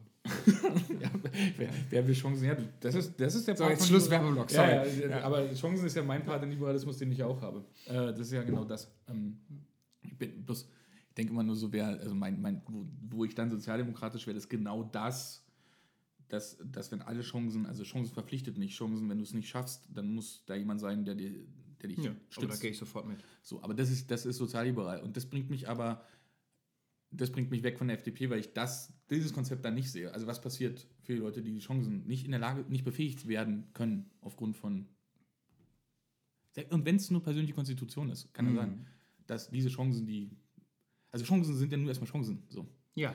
Äh, ich gehe nicht mit, wenn du sagst, vielleicht, da haben wir vielleicht einen Unterschied. Ich gehe nicht mit, wenn du sagst, und deshalb muss am Ende äh, Lebenssituation immer dann auch gleich sein. Nein, nein, gleich. Ach, niemand sagt, das, wär, also das, ich- das ist ich Sozialismus. will das sehe eine, ich genau, ich will eine Genau. Gesellschaft, wo äh, es, wir akzeptieren, dass wir eine, eine, eine absolut faire Gerechtigkeit an Chancen schaffen müssen, aber dass die unterschiedlich ergriffen werden und das dann auch zu Unterschieden führt in verschiedenster Hinsicht. Das hat eine materielle Dimension, das hat ja auch weit darüber hinaus eine Dimension, wie will ich überhaupt mein Leben? Welchen Lebenstraum Ja. habe ich vor mir? Das gibt ja auch unterschiedliche Konzepte, was macht überhaupt gutes Leben aus? Großartig, dass es unterschiedliche gibt. So, dass es Unterschiede gibt. Da bin ich als Liberaler, damit habe ich kein Problem. Ja, ich glaube ja nämlich genau, der Wo- Zugang, der, der Unterschied ist, dass es Ja. einen unterschiedlichen Zugang zu Chancen gibt. Das und da, Das das, ist das, so- anzugehen, bin ich sofort bei dir. Und auch übrigens zu sagen, eine Gesellschaft braucht auch ähm, eine Solidarität und Großzügigkeit über Leuten, gegenüber Leuten, die, die wirklich in Not geraten, weil sie Wechselfall des Lebens stolpern, wieder aufgeholfen werden müssen, weil sie schwierige Konstitutionen haben, dass wir als Gesellschaft großzügig gegenüber denen sein müssen, die andere Voraussetzungen haben. Alles d'accord. Mhm. Also da auf der normativen Ebene. Kommen wir mal, kommen wir mal zu, weil das so habe ich interessanterweise diese neue FDP, die du ja auch immer betonst, oder moderne FDP, auch total wahrgenommen, äh, zumindest im Anspruch. Und auch diese Öffnung, lustigerweise, ich habe es echt jetzt auch als Öffnung empfunden, hin zum Beispiel zu einer sozialliberalen Koalition. Also das Wenn auch nicht, das sind ja auch Typen so, ja. Mhm. Ich hatte mal, es gibt so eine persönliche Anekdote, ein Freund und ich, äh, namentlich nicht erwähnt, aber der wird sich erkennen. Äh, wir haben, als die FDP rausgeflogen ist, gesagt, wir wollen jetzt ein halbes Jahr umsonst für die FDP arbeiten. Nur mit einem Ziel, mit einem einzigen Ziel. Ich ahne, von dem du redest. Nach diesem halben Jahr ähm, haben wir eine, einen einzelnen Artikel in der Zeit, einen Namensartikel von Christian Lindner, Mhm. mit der Überschrift, warum es eine sozialliberale Koalition braucht. Mhm. Das war so, dachte ich so, das wäre krass. Weil Ich habe so übrigens vor Jahren mal einen Artikel in der Zeit geschrieben, Namensbeitrag, über ein sozialliberales Projekt. aber so, ich mal glaube, das war, das war ein echtes, äh, das wäre ein strategisches Mandat, Beratungsmandat, das hätte ich umsonst gemacht. Mhm. Für ein halbes Jahr gearbeitet dahin, weil ich habe, das war die FDP, die Projektion, die ich hatte, die es sein könnte. Und dann habe ich, erlebe ich jetzt aber eine FDP, die das nicht mehr erfüllt. Also ich habe die Projektion, die ich Ist das hatte, so? ja. Ich habe das ganz klar. Mach ich hab so, konkret. Ähm, das ist total krass. Wenn ich mir mal, und jetzt kommen wir wieder zu den Grünen. Ich kann das nicht ohne die Grünen argumentieren, äh, aber es gehört dazu. Ich glaube, wenn wir die Grünen jetzt mal bei 18%, 19% verorten, davon gehen 5% eigentlich locker zu Lasten der FDP. Ganz easy. Hm. Die FDP hat da völlig ohne Not ein Klientel aufgegeben. Und ich meine nicht die wertkonservativen Grünen, ich meine nicht die ökologischen, äh, ich meine die urbanen, hedonistischen, ähm, weltoffenen, äh, sogar diese Gründer, die ihr ansprecht, ja, Mhm. aber die ein unglaubliches, das zieht nämlich durch in der Gründerszene mittlerweile, ganz stark, ein unglaublich Nachhaltigkeitsding zum Beispiel Absolut. haben. Ähm, und nicht, also äh, Gründen aus dem Reason, so. Mhm. Äh, und der ist nicht immer Kohle, sondern bei die Zeit es fühlt sich auch irgendwie vorbei an. Ähm, Ich glaube sowieso, dass die meisten, dass die ich habe ja auch viele Freunde, die selber gegründet haben oder irgendwie in der So. Szene mal waren oder aktiv sind. und Ähm, ehrlicherweise verdient man auch mit Nachhaltigkeit, Nachhaltigkeit mittlerweile Geld. Das muss man ja auch mal sagen. Ja, ne? und außerdem, ich glaube immer, dass übrigens, ich bin, bin, happy, wenn Leute ähm, durch äh, harte Arbeit und eine gute Idee gut verdienen. Aber mein Gefühl ist immer bei Gründern, dass der Antrieb in Wahrheit der Kurs ist. Irgendetwas zu schaffen, Klar, ein neues Angebot, immer. ein neues Produkt. Aber- das ist in Wahrheit Gesellschaftsprägung, wie Politik auch. Aber jetzt sage ich dir, warum diese 5%, die ich da sehe, bei den Grünen landen nicht bei euch. Das ist nämlich knallhart der Kurs der FDP, den ich so empfinde, der mir zu rechts blinkt. Der mir ganz klar, Mach's konkret. der äh, mir zu sehr. Äh, ich scheue mich wirklich davor AfD-Position, weil es ist es nicht. Ja. Ja. Das, das stimmt würde nicht. ich auch scharf Genau, zurückweisen. das, das würde ich auch nicht machen, aber du merkst schon, dass es hier, eine, dass es hier eine, dass zumindest sagen wir mal eine Überbetonung, eine Überbetonung der Rechtsstaatlichkeit, was ja immer angelegt ist auch in der FDP, ist super, Mhm. aber eine Überbetonung der Rechtsstaatlichkeit vor einem, vor einem vielleicht mag zeitgeistig sein, zeitgeistigen Humanismus, Mhm. wo man abwägen muss. Äh, ähm, und da, Du da bleibst sehr abstrakt. ist, ich musste abstrakt bleiben, weil mir das konkret, aber ich find, find, fand Das ist halt oft so, ne? ja, aber es ist, das ist ja auch abstrakt, ja, ehrlicherweise, weil die FDP da auch abstrakt bleibt, so ein bisschen, weil es halt auch ein Changieren ist in den Positionen, aber dann immer irgendwie da landet. Also gerade Christian Lindner in der Flüchtlingspolitik, finde ich, äh, der, da hätte man sich stärker zum Beispiel an Merkel orientieren können. Und stattdessen wurde viel stärker die Abgrenzung gesucht. Was so eine, und zwar eine Abgrenzung hin eben nicht zu einer, zu einer eigenständigen Position, sondern zu, zu einer pff, abgeschwächten Antiposition. So, ja, und da finde ich gerade so, wenn man so, natürlich ist es hier eine Blase, ja, aber wenn man so großen urbanen Zentren ist, da gab es ja eine deutliche, deutliche Zustimmung eher dafür und eher so eine, nicht CDU, aber deutliche Zustimmung, selbst in meinem sozialdemokratischen Umfeld, eine deutliche Zu Zustimmung zu dem, wie Merkel es gemacht hat. Ich, ich, kenne ich kenn den Grundimpuls und ich mochte auch die, die, den humanitären Impuls. Wer, wel- welcher denken, welcher fühlende Mensch äh, tut das nicht? Ich war in der Phase geprägter, weil ich äh, beruflich war ich ja in der Bundesagentur für Arbeit Führungskraft und habe eng mit Herrn Weise zusammengearbeitet und ich habe mitbekommen, in was für ein desaströses Chaos der im äh, Bundesamt für Migration und Flüchtlinge geschickt wurde. Ich habe mitbekommen, äh, ich vor Ort in Dafür können aber die Flüchtlinge ja nichts, ne? ja, das hast du völlig recht. Aber äh, wa was haben denn die Leute ähm, kritisiert? Die, die, sag mal, die Leute in der Mitte der Gesellschaft kritisiert? Na, keine schnellen Abschiebungen. ja, äh, weißt du, schlechtes, vielleicht schlecht, uh, schlechte Vorbereitung, schlechtes Management und keine klaren Regeln. Also ich bin, bin sicherlich der, ich bin, äh, ich bin 100% überzeugt, dass ähm, äh, äh, erstens, mich hat emotional vielleicht nicht so sehr von der CDU weggetrieben jemals, also ich war nie irgendwie nah, aber sozusagen inhaltlich so richtig emotional abgelehnt, wie dieser Quatsch, Deutschland ist kein Einwanderungsgesamt. Ich krieg ich sollen nehme mal jetzt U8 fahren. ich empfinde wirklich teilweise Ekel ähm, bei diesem, diesem, diesem islamophoben Blinken, der Islam gehöre nicht zu Deutschland. Da muss man, also wer, wer ein bisschen drüber nachdenkt, wie, sagen, wie stark diese ganzen Islamängste genauso Ausdruck jetzt des Unbehagens an der Globalisierung sind, wie andere ähm, äh, Ängste mal Unbehagen äh, Ausdruck sozusagen gewachsen sind in, in ihrer modernen Form äh, äh als Unbehagen an der, an der, an der Industrialisierung und äh, Modernisierung, der, dem ist, glaube ich, klar, hallo, also was das für ein, das ist ein defining Thema ist. So, alles, alles das gesagt.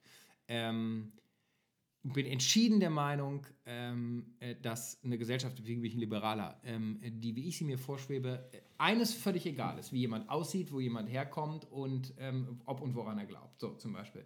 Und äh, ich glaube, wir brauchen Migration nicht nur mit Blick auf Demografie und Fachkräftemangel, sondern künftig auch mehr, weil äh, es unsere Gesellschaft besser macht, wenn Leute mit frischen Ideen auch von außen dazukommen. Was macht Gesellschaft in, moder in moderner Zeit erfolgreich? Richard Florida, Talents, Technology, Tolerance. So, Talents und Tolerance geht schon nicht ohne einmal. Also krasser, äh, definitiv Pro-Migration-Guy. Aber das gesagt, verstehe ich, übrigens gerade äh, einen Monat in, in Harvard verbracht und da äh, am meisten wurde ich gefragt, bei dem Teil, wo ich was erzählen sollte, vortragen und so und ich zu, dazu gelernt habe, was ich die meiste Zeit gemacht habe, zu deutscher Migrationspolitik. Ich habe da im, im, linkesten Teil Amerikas niemanden gefunden, der nicht auch das unterschreibt. Es gibt kein Einwanderungsland der Welt, was nicht klare Regeln hat und sich aussucht, wer kommt und was klar zwischen, und da gehe ich mal die Position meiner Partei 100% mit, was nicht klar zwischen drei Gruppen unterteilt. Nämlich erstens, wen laden wir ein, Teil unserer Gesellschaft zu werden? Das ist der Unterschied zu früher Gastarbeitern. Auf den Arbeitsmarkt zu kommen und dann gleichberechtigter Teil unserer mhm. Gesellschaft zu werden. Zweitens, wer braucht unseren humanitären Schutz? Und drittens, für wen gilt weder noch und der kann auch nicht bleiben. Weil anders wird es keine demokratischen Mehrheiten für Pro-Migrationspositionen geben, ohne diese, wenn, kann, jetzt kannst du sagen, das klingt sehr hart, klare Regeln. Aber ich glaube, dass das so ist. Aber dann nehmen wir das mal als ein ja. Beispiel. Es gibt ein zweites Beispiel, äh, ja. ähm, Futures for Friday. Nee, Fridays for Future, andersrum, ja. sorry. äh, wo, wo, wo, wo man überhaupt nicht d'accord gehen muss oder wo man sowieso sich mhm. politisch einfach darüber unterhalten muss, wie, wie, welche Ziele sind, bla bla und welche erreichen wir und welche sind realistisch und in mhm. welchem Zeitraum. Alles, das ist Politikgeschäft, mhm. alles gut. Aber dann gibt es halt eine Abgrenzung, dann, dann sagt Christian Lindner, das, das muss man Profis überlassen. Übrigens auch mit dem Hinweis, ja, hier, ja. Äh, äh, dann mit dem Hinweis, dass er ja wirklich eine, einen Stunt hingelegt hat mit seinem Schülervideo, in dem er ja genau gesagt hat, es ist nicht, es muss nicht universitär induziertes Wissen, sondern es kann auch junge Menschen machen. Also eine glaubwürdig, also für ihn legt das an und fährt mit der dicken, ist bestimmt ein Diesel-Mercedes, wenn auch nicht, ist einfach egal, wirklich Latte. Äh, aber für ihn legt er das an, aber für die, für die Jugend, also das Problem liegt gar nicht, das kann man sogar, man kann mhm. sogar da unterschiedliche Meinungen sein. Mir geht es bloß um diese 5%, die fehlen. Weil diese, selbst diese Chancensache, die du gerade beschrieben hast, oder die klare Regeln mhm. oder die Positivbeschreibung der Flüchtlingsdebatte, jetzt eine Positivbeschreibung dieser Klimadebatte zu machen, bringt mich der FDP ja in diesem Klientel viel näher. Das, was du aber gerade über Flüchtlinge ausschweifend gesagt hast mhm. und wie man es regeln könnte. Über, nein, nein, nein, ich meine ich mein gar nicht, nein, ich meine gar nicht, aber so ausführlich und ja. plastisch in drei Formen gießen, ja. das hat, haben die Headlines der FDP überhaupt nicht hergegeben. Und das tun sie jetzt gerade bei der Klimadebatte auch nicht. Ich sage, das sind genau die 5%, die euch wegschmieren und jetzt bei den Grünen landen. Ich habe also, am Wochenende beim Landesparteitag, wo. Ähm, und jetzt ganz kurz, die Umfragen für die FDP zeigen das ja auch. Also, es ist ja, ihr wart ja mal auf einem viel solideren Bett, als ihr es jetzt seid, ne? Ja, also, äh, äh, eine, äh, äh, eine, ähm, eine Bemerkung zum Klima und eine Bemerkung zu den, zu den Zielgruppen. Ähm, zum Klima, ich habe es beim Landesparteitag gerade Landespartei FDP NRW so formuliert. Und aus Gründen war da ja Klima das Leitantragsthema. Ähm, wir dürfen nicht länger zulassen, dass der Eindruck erweckt wird, es ginge um einen Streit äh, um das Ob. Also als gäbe es Parteien, und erst recht nicht, als sei die FDP Teil davon. Ich glaube, dass von interessierter Seite von anderen Wettbewerbern auch legitimerweise natürlich ja. der Eindruck auch bewusst äh, erzeugt wird. Da ist eine Steilvorlage auch hingelegt worden. Ne? Wir dürfen nicht den Eindruck zulassen, ähm, es gäbe einen Streit um das Ob, mhm. weil es enormen Bedarf eines produktiven Streits um das Wie gibt. Absolut. Ich bin absolut. Für mich ist Nachhaltigkeit und Generationengerechtigkeit Bestandteil des Liberalismus. Weil sonst definierst du Liberalismus auch nur horizontal. Ja. Wir definieren Freiheit, ja, die hört da auf, wo die Freiheit der anderen anfängt. Ja, ja das kann ja nicht nur horizontal Teil des, Ja. äh, argumentieren im Sinne von, wer ist gerade dabei, Völlig sondern auch für künftige Generationen. So, übrigens, manchmal würde ich von SPD und Grünen und so da mehr wünschen, dass, das, dass sie verstehen, nicht nur die Natur und die Erde, sondern auch kommt von den Rente. Kindern Ja, oh geboren, Gott, ja. ne? Also, ja, ja. Nachhaltigkeit, äh, ja, sehr berechtigt.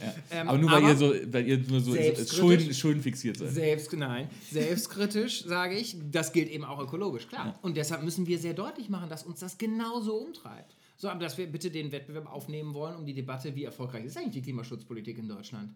Ja, gar nicht. Ja, nicht sehr. Ja. So, und glaube ich wirklich, dass, ähm, äh, dass, sie, äh, dass die, die Vorschläge, die die Kollegen von den Grünen machen, äh, das Problem lösen? Oder bin ich nicht der Meinung, warum nicht endlich den Emissionshandel wirklich wirksam machen? Also wirklich wirksam. Der Erfinder des Zwei-Grad-Ziels, Nobelpreisträger, sagt, das beste Instrument weltweit ist der Emissionshandel in Europa. Ja, den wenden wir aber nur völlig isoliert an für einzelne Sektoren, zum Beispiel für den Verkehr gar nicht. Oh Wunder, der Verkehr ver, ähm, äh, verfehlt die Klimaziele. Ja, vielleicht mal Ja nutzen. gut, aber ihr seid auch gleichzeitig, ihr müsst dich jetzt gar nicht fronten mit, aber ihr seid ja gleichzeitig, war Christian Lindner, ich, irgendwie kommen wir immer auf Christian Lindner, aber ehrlicherweise, äh, war ganz laut draußen gegen Dieselfahrverbote und so weiter und so fort. Ja, aber Deswegen- bei Diesel kann ich sogar die Debatte auch führen. Ja, ich kann die, aber, aber ganz ehrlich, gleichzeitig zu sagen, brauchen aber statt, statt, man, statt, man, statt man sagt, äh, liebe Autoindustrie, ähm, hier gibt es jetzt mal, wir, du, ab 2030 darf keine Neuzulassung mehr in Diesel sein. Ja, nicht, nicht, weil wir euch gängeln wollen, sondern um endlich in eurem Sinne Innovation zu fordern. Matthias, aber beim Diesel wäre es ja völlig verrückt, weil der Diesel ist CO2-ärmer als der das, Benziner. das Atomstrom aber auch. Ja, muss man sich aber schon mal entscheiden. Was ist jetzt die große Aufgabe? Prioritäten setzen. Ich würde aber- sagen, Klima ist die große Aufgabe. Ich sage dir was anderes. Was wir machen müssen, ist erfinden statt verhindern. So sagt selbst Ralf Füchs, aber das meint er nicht als Zustimmung seiner eigenen Partei, sondern als Kritik an seiner äh, eigenen Partei. Er sagt aber wir erfinden ja, die deutsche Autoindustrie erfindet Ja, deshalb, zu wenig. deshalb scharf stellen ähm, äh, den Emissionshandel, damit deutlich wird, es wird äh, bei CO2 wird es dann teuer, wenn du irgendwann die Emissionszertifikate kaufen musst. Zweitens, echt, ich würde sagen, nicht politisch vorgeben, welche Technik, aber Level Playing Field schaffen. Also, äh, äh, etwas macht die GroKo mal richtig. Jetzt endlich nicht irre Kaufprämien, sondern Lade, Ladeinfrastruktur fördern. Absolut. Weil sonst gibt es keinen fairen Wettbewerb Ja. zwischen ähm, äh, äh, E-Fuels, äh, Elektromobilität etc. Und drittens, gezielt da Forschungsförderung machen, aber wirklich gezielt, wo die Durchbruchspunkte sind. Wir haben immer noch die Frage mit den Speichertechnologien nicht gelöst. Ohne Speicher geht es nicht, aus Atom und Kohle auszusteigen. So, weil ich das aber will, in die Speichertechnologie investieren. Emissionsfreies Fliegen. Warum da nicht mit Forschungsförderung Airbus noch ein bisschen Druck geben, dass sie das wirklich hinkriegen mit der Wasserstoffturbine? Naja, so weil jetzt. Forsch Und, Förderung und, und, von. Airbus und Boeing ja gerade ein Riesenthema ist. Ja, gut. Ich, äh, alles, hat, alles, hat, alles ist komplex, hat der uns. So, aber die, diese, diese, diese Erwiderung gesagt, ähm, äh, sag ich dir auch, ähm, ich glaube, dass, ähm, ehrlich gesagt, es eine, eine, ein großer Schritt nach vorne ist für meine Partei, nach, ja, nach ein, zwei Jahren, wo die allgemeine mediale Klima ja nicht einfach war. Erst ein Jahr immer diese Jamaika-Kritik von vielen Seiten, die unsere Wähler nicht teilen, aber wo es viel Kritik von außen gab. Jetzt Themen, wo wir eher also nicht so, also wo wir eher, wo andere eher ihren Center Court haben und wir erstmal in der Erklärungs, äh, notwendig ist. Man könnte auch sagen, wir in der Erklärungsdefensive erstmal sind. Ähm, und trotzdem stehen wir bei, äh, bei 8, 9, 10 Prozent relativ stabil. Und es gibt eine ganz stabile Kernanhängerschaft, weit über 5 Prozent, die sagt, egal was passiert, ich wähle FDP. Schritt nach vorne. Das gesagt. Also sag ich mal ganz kurz Ich unter- das ja. gesagt, glaube ich natürlich, dass es in dieser Gesellschaft für eine in moderne liberale Partei noch erheblich mehr Potenzial gibt. Und da gibt es Wettbewerb, enormen Wettbewerb mit der CDU, da gibt es Wettbewerb mit der SPD. Wir haben in NRW von keiner Partei so viele Stimmen Klar. gewonnen wie von der SPD. Und da gibt es Wettbewerb mit den zu viel Prozent, die im Moment bei den Grünen sind. Ja. Mit in den großen Städten etc. Die aktuellen Umfragen angeben, Grünen zu wählen, da sehe ich natürlich Wettbewerb um, um Zielgruppen. Klar. Und, Kann äh, ich total sagen. Ich glaube, dass die Potenzial der Grünen im klassischen grünen Klientel, selbst wenn man ähm, Leute, die jetzt von Merkel abspringen, sozusagen von der Mhm. CDU abspringen, weil sie weggeht, aber im klassischen sehe ich sie bei 14 Prozent. Mhm. Und das sind die anderen drüber hinaus sind liberal orientierte Menschen, wo ich ehrlicherweise sage, die Nähe ist eher bei euch als bei uns zum Beispiel. Und wenn du, wenn du Aber ihr holt sie überhaupt nicht ab. Also ihr holt sie Stand jetzt ja nicht ab, weil es, die Bewegung ist nicht drin. Dann ist es ja eine Aufgabe. Eine Aufgabe und eine Ansporn. äh, Also wenn, wenn man sagt, es gibt ungenutzte Potenziale, ist für, für mich als Grundoptimist und lösungsorientierten Typen, der Freude an Aufgaben hat, die sagen, gut, dann haben wir da einen Job zu erledigen. Und offenbar können wir es noch, also offenbar Ja, ich da hab, da, das wird jetzt der zweite heikle Punkt. äh, da musst du, musst du sagen, wie weit, aber das musst du dann schon selber äh, äh, professionell umschweifen können. Ähm, die, äh, ich, ein Teil ist davon, glaube ich, ein bisschen die Entmystifizierung oder die Entpersonalisierung der FDP. Also ich glaube, es braucht ein diverseres Personaltableau, um diese Themen nach vorne zu tragen. Äh, gar nicht, weil man da, weil das ich vorwerfen kann, was ich gerade Christian Lindner die ganze Zeit vorwerfe. Ich glaube, für ein breites Angebot oder für ein breiteres bräuchte man jetzt auch andere Adressen. So. Und mir fehlen ehrlicherweise gerade so ein bisschen, ähm, wenn ich sage, wer steht für was in der FDP, habe ich, ich kann dir sagen, Christian Lindner ist der Parteivorsitzende. Und ich glaube, dass das für eine Partei mit dem Anspruch, und ich würde euch mal unterstellen, ihr, euer Anspruch ist nicht halten, sondern ihr wollt schon deutlich zweistellig sein. 10 bis 12 Prozent muss das Angebot auch ein personendiverser sein. Die könnten sich auch verstehen, die müssen sich nicht ständig an Sack karren wie bei uns.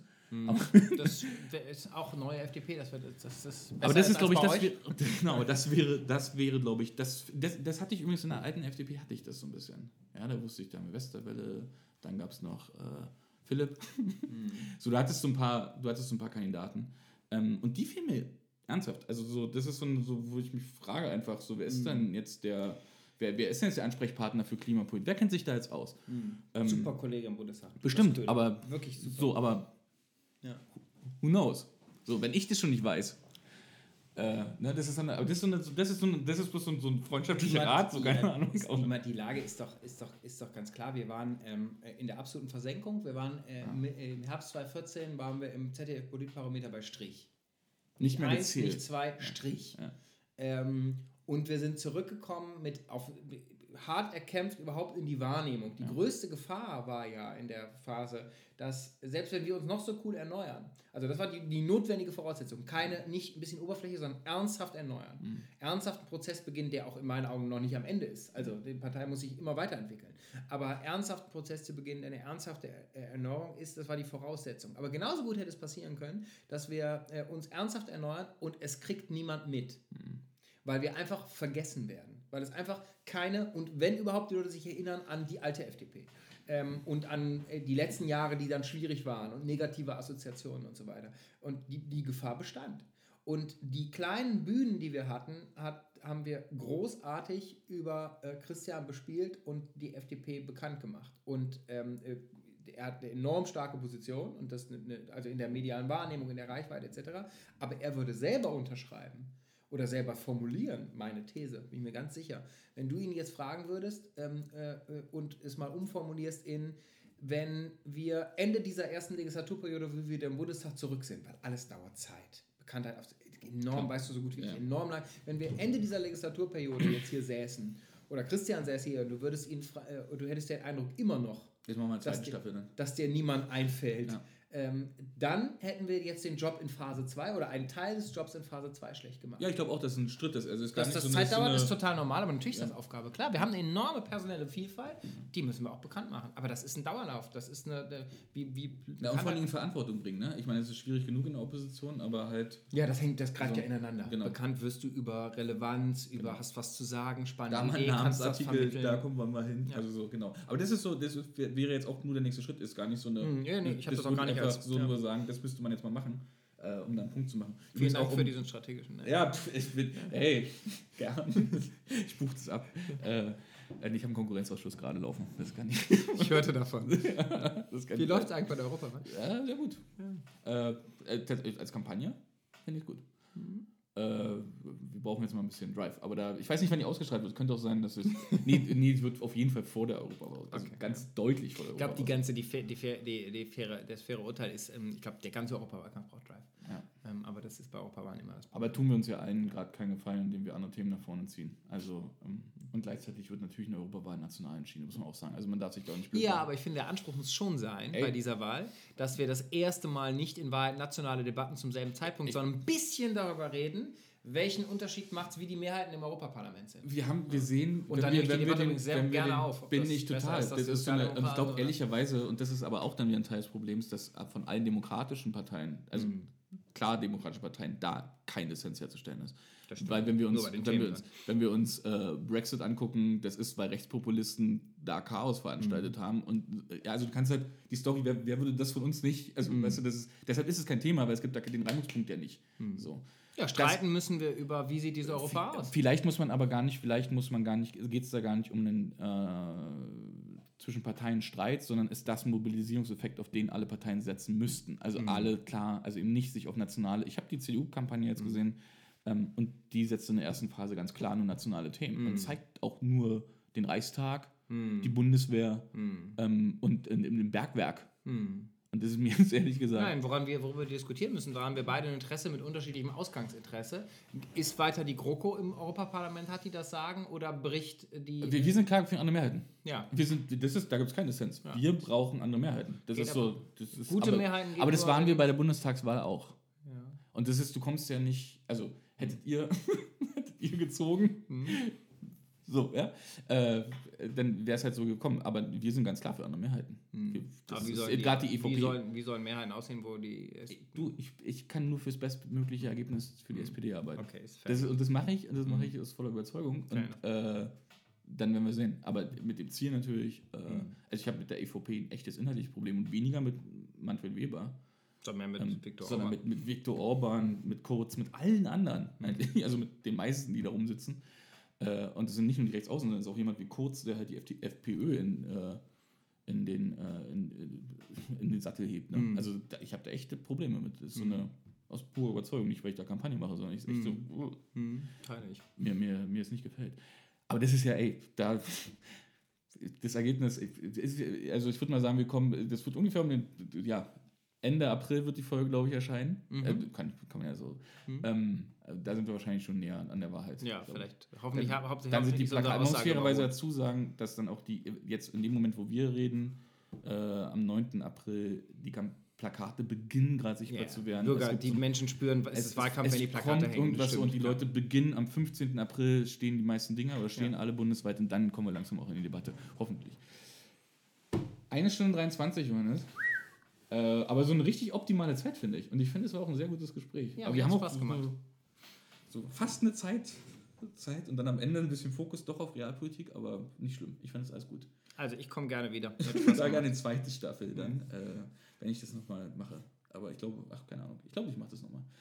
Äh, Brauche aber auch Zeit. Und mal, mal kein Wahlkampf zwischendurch, das wäre auch ganz gut. Danke für die Einladung, danke für das Bier. Danke, dass du gekommen bist. Sehr gerne.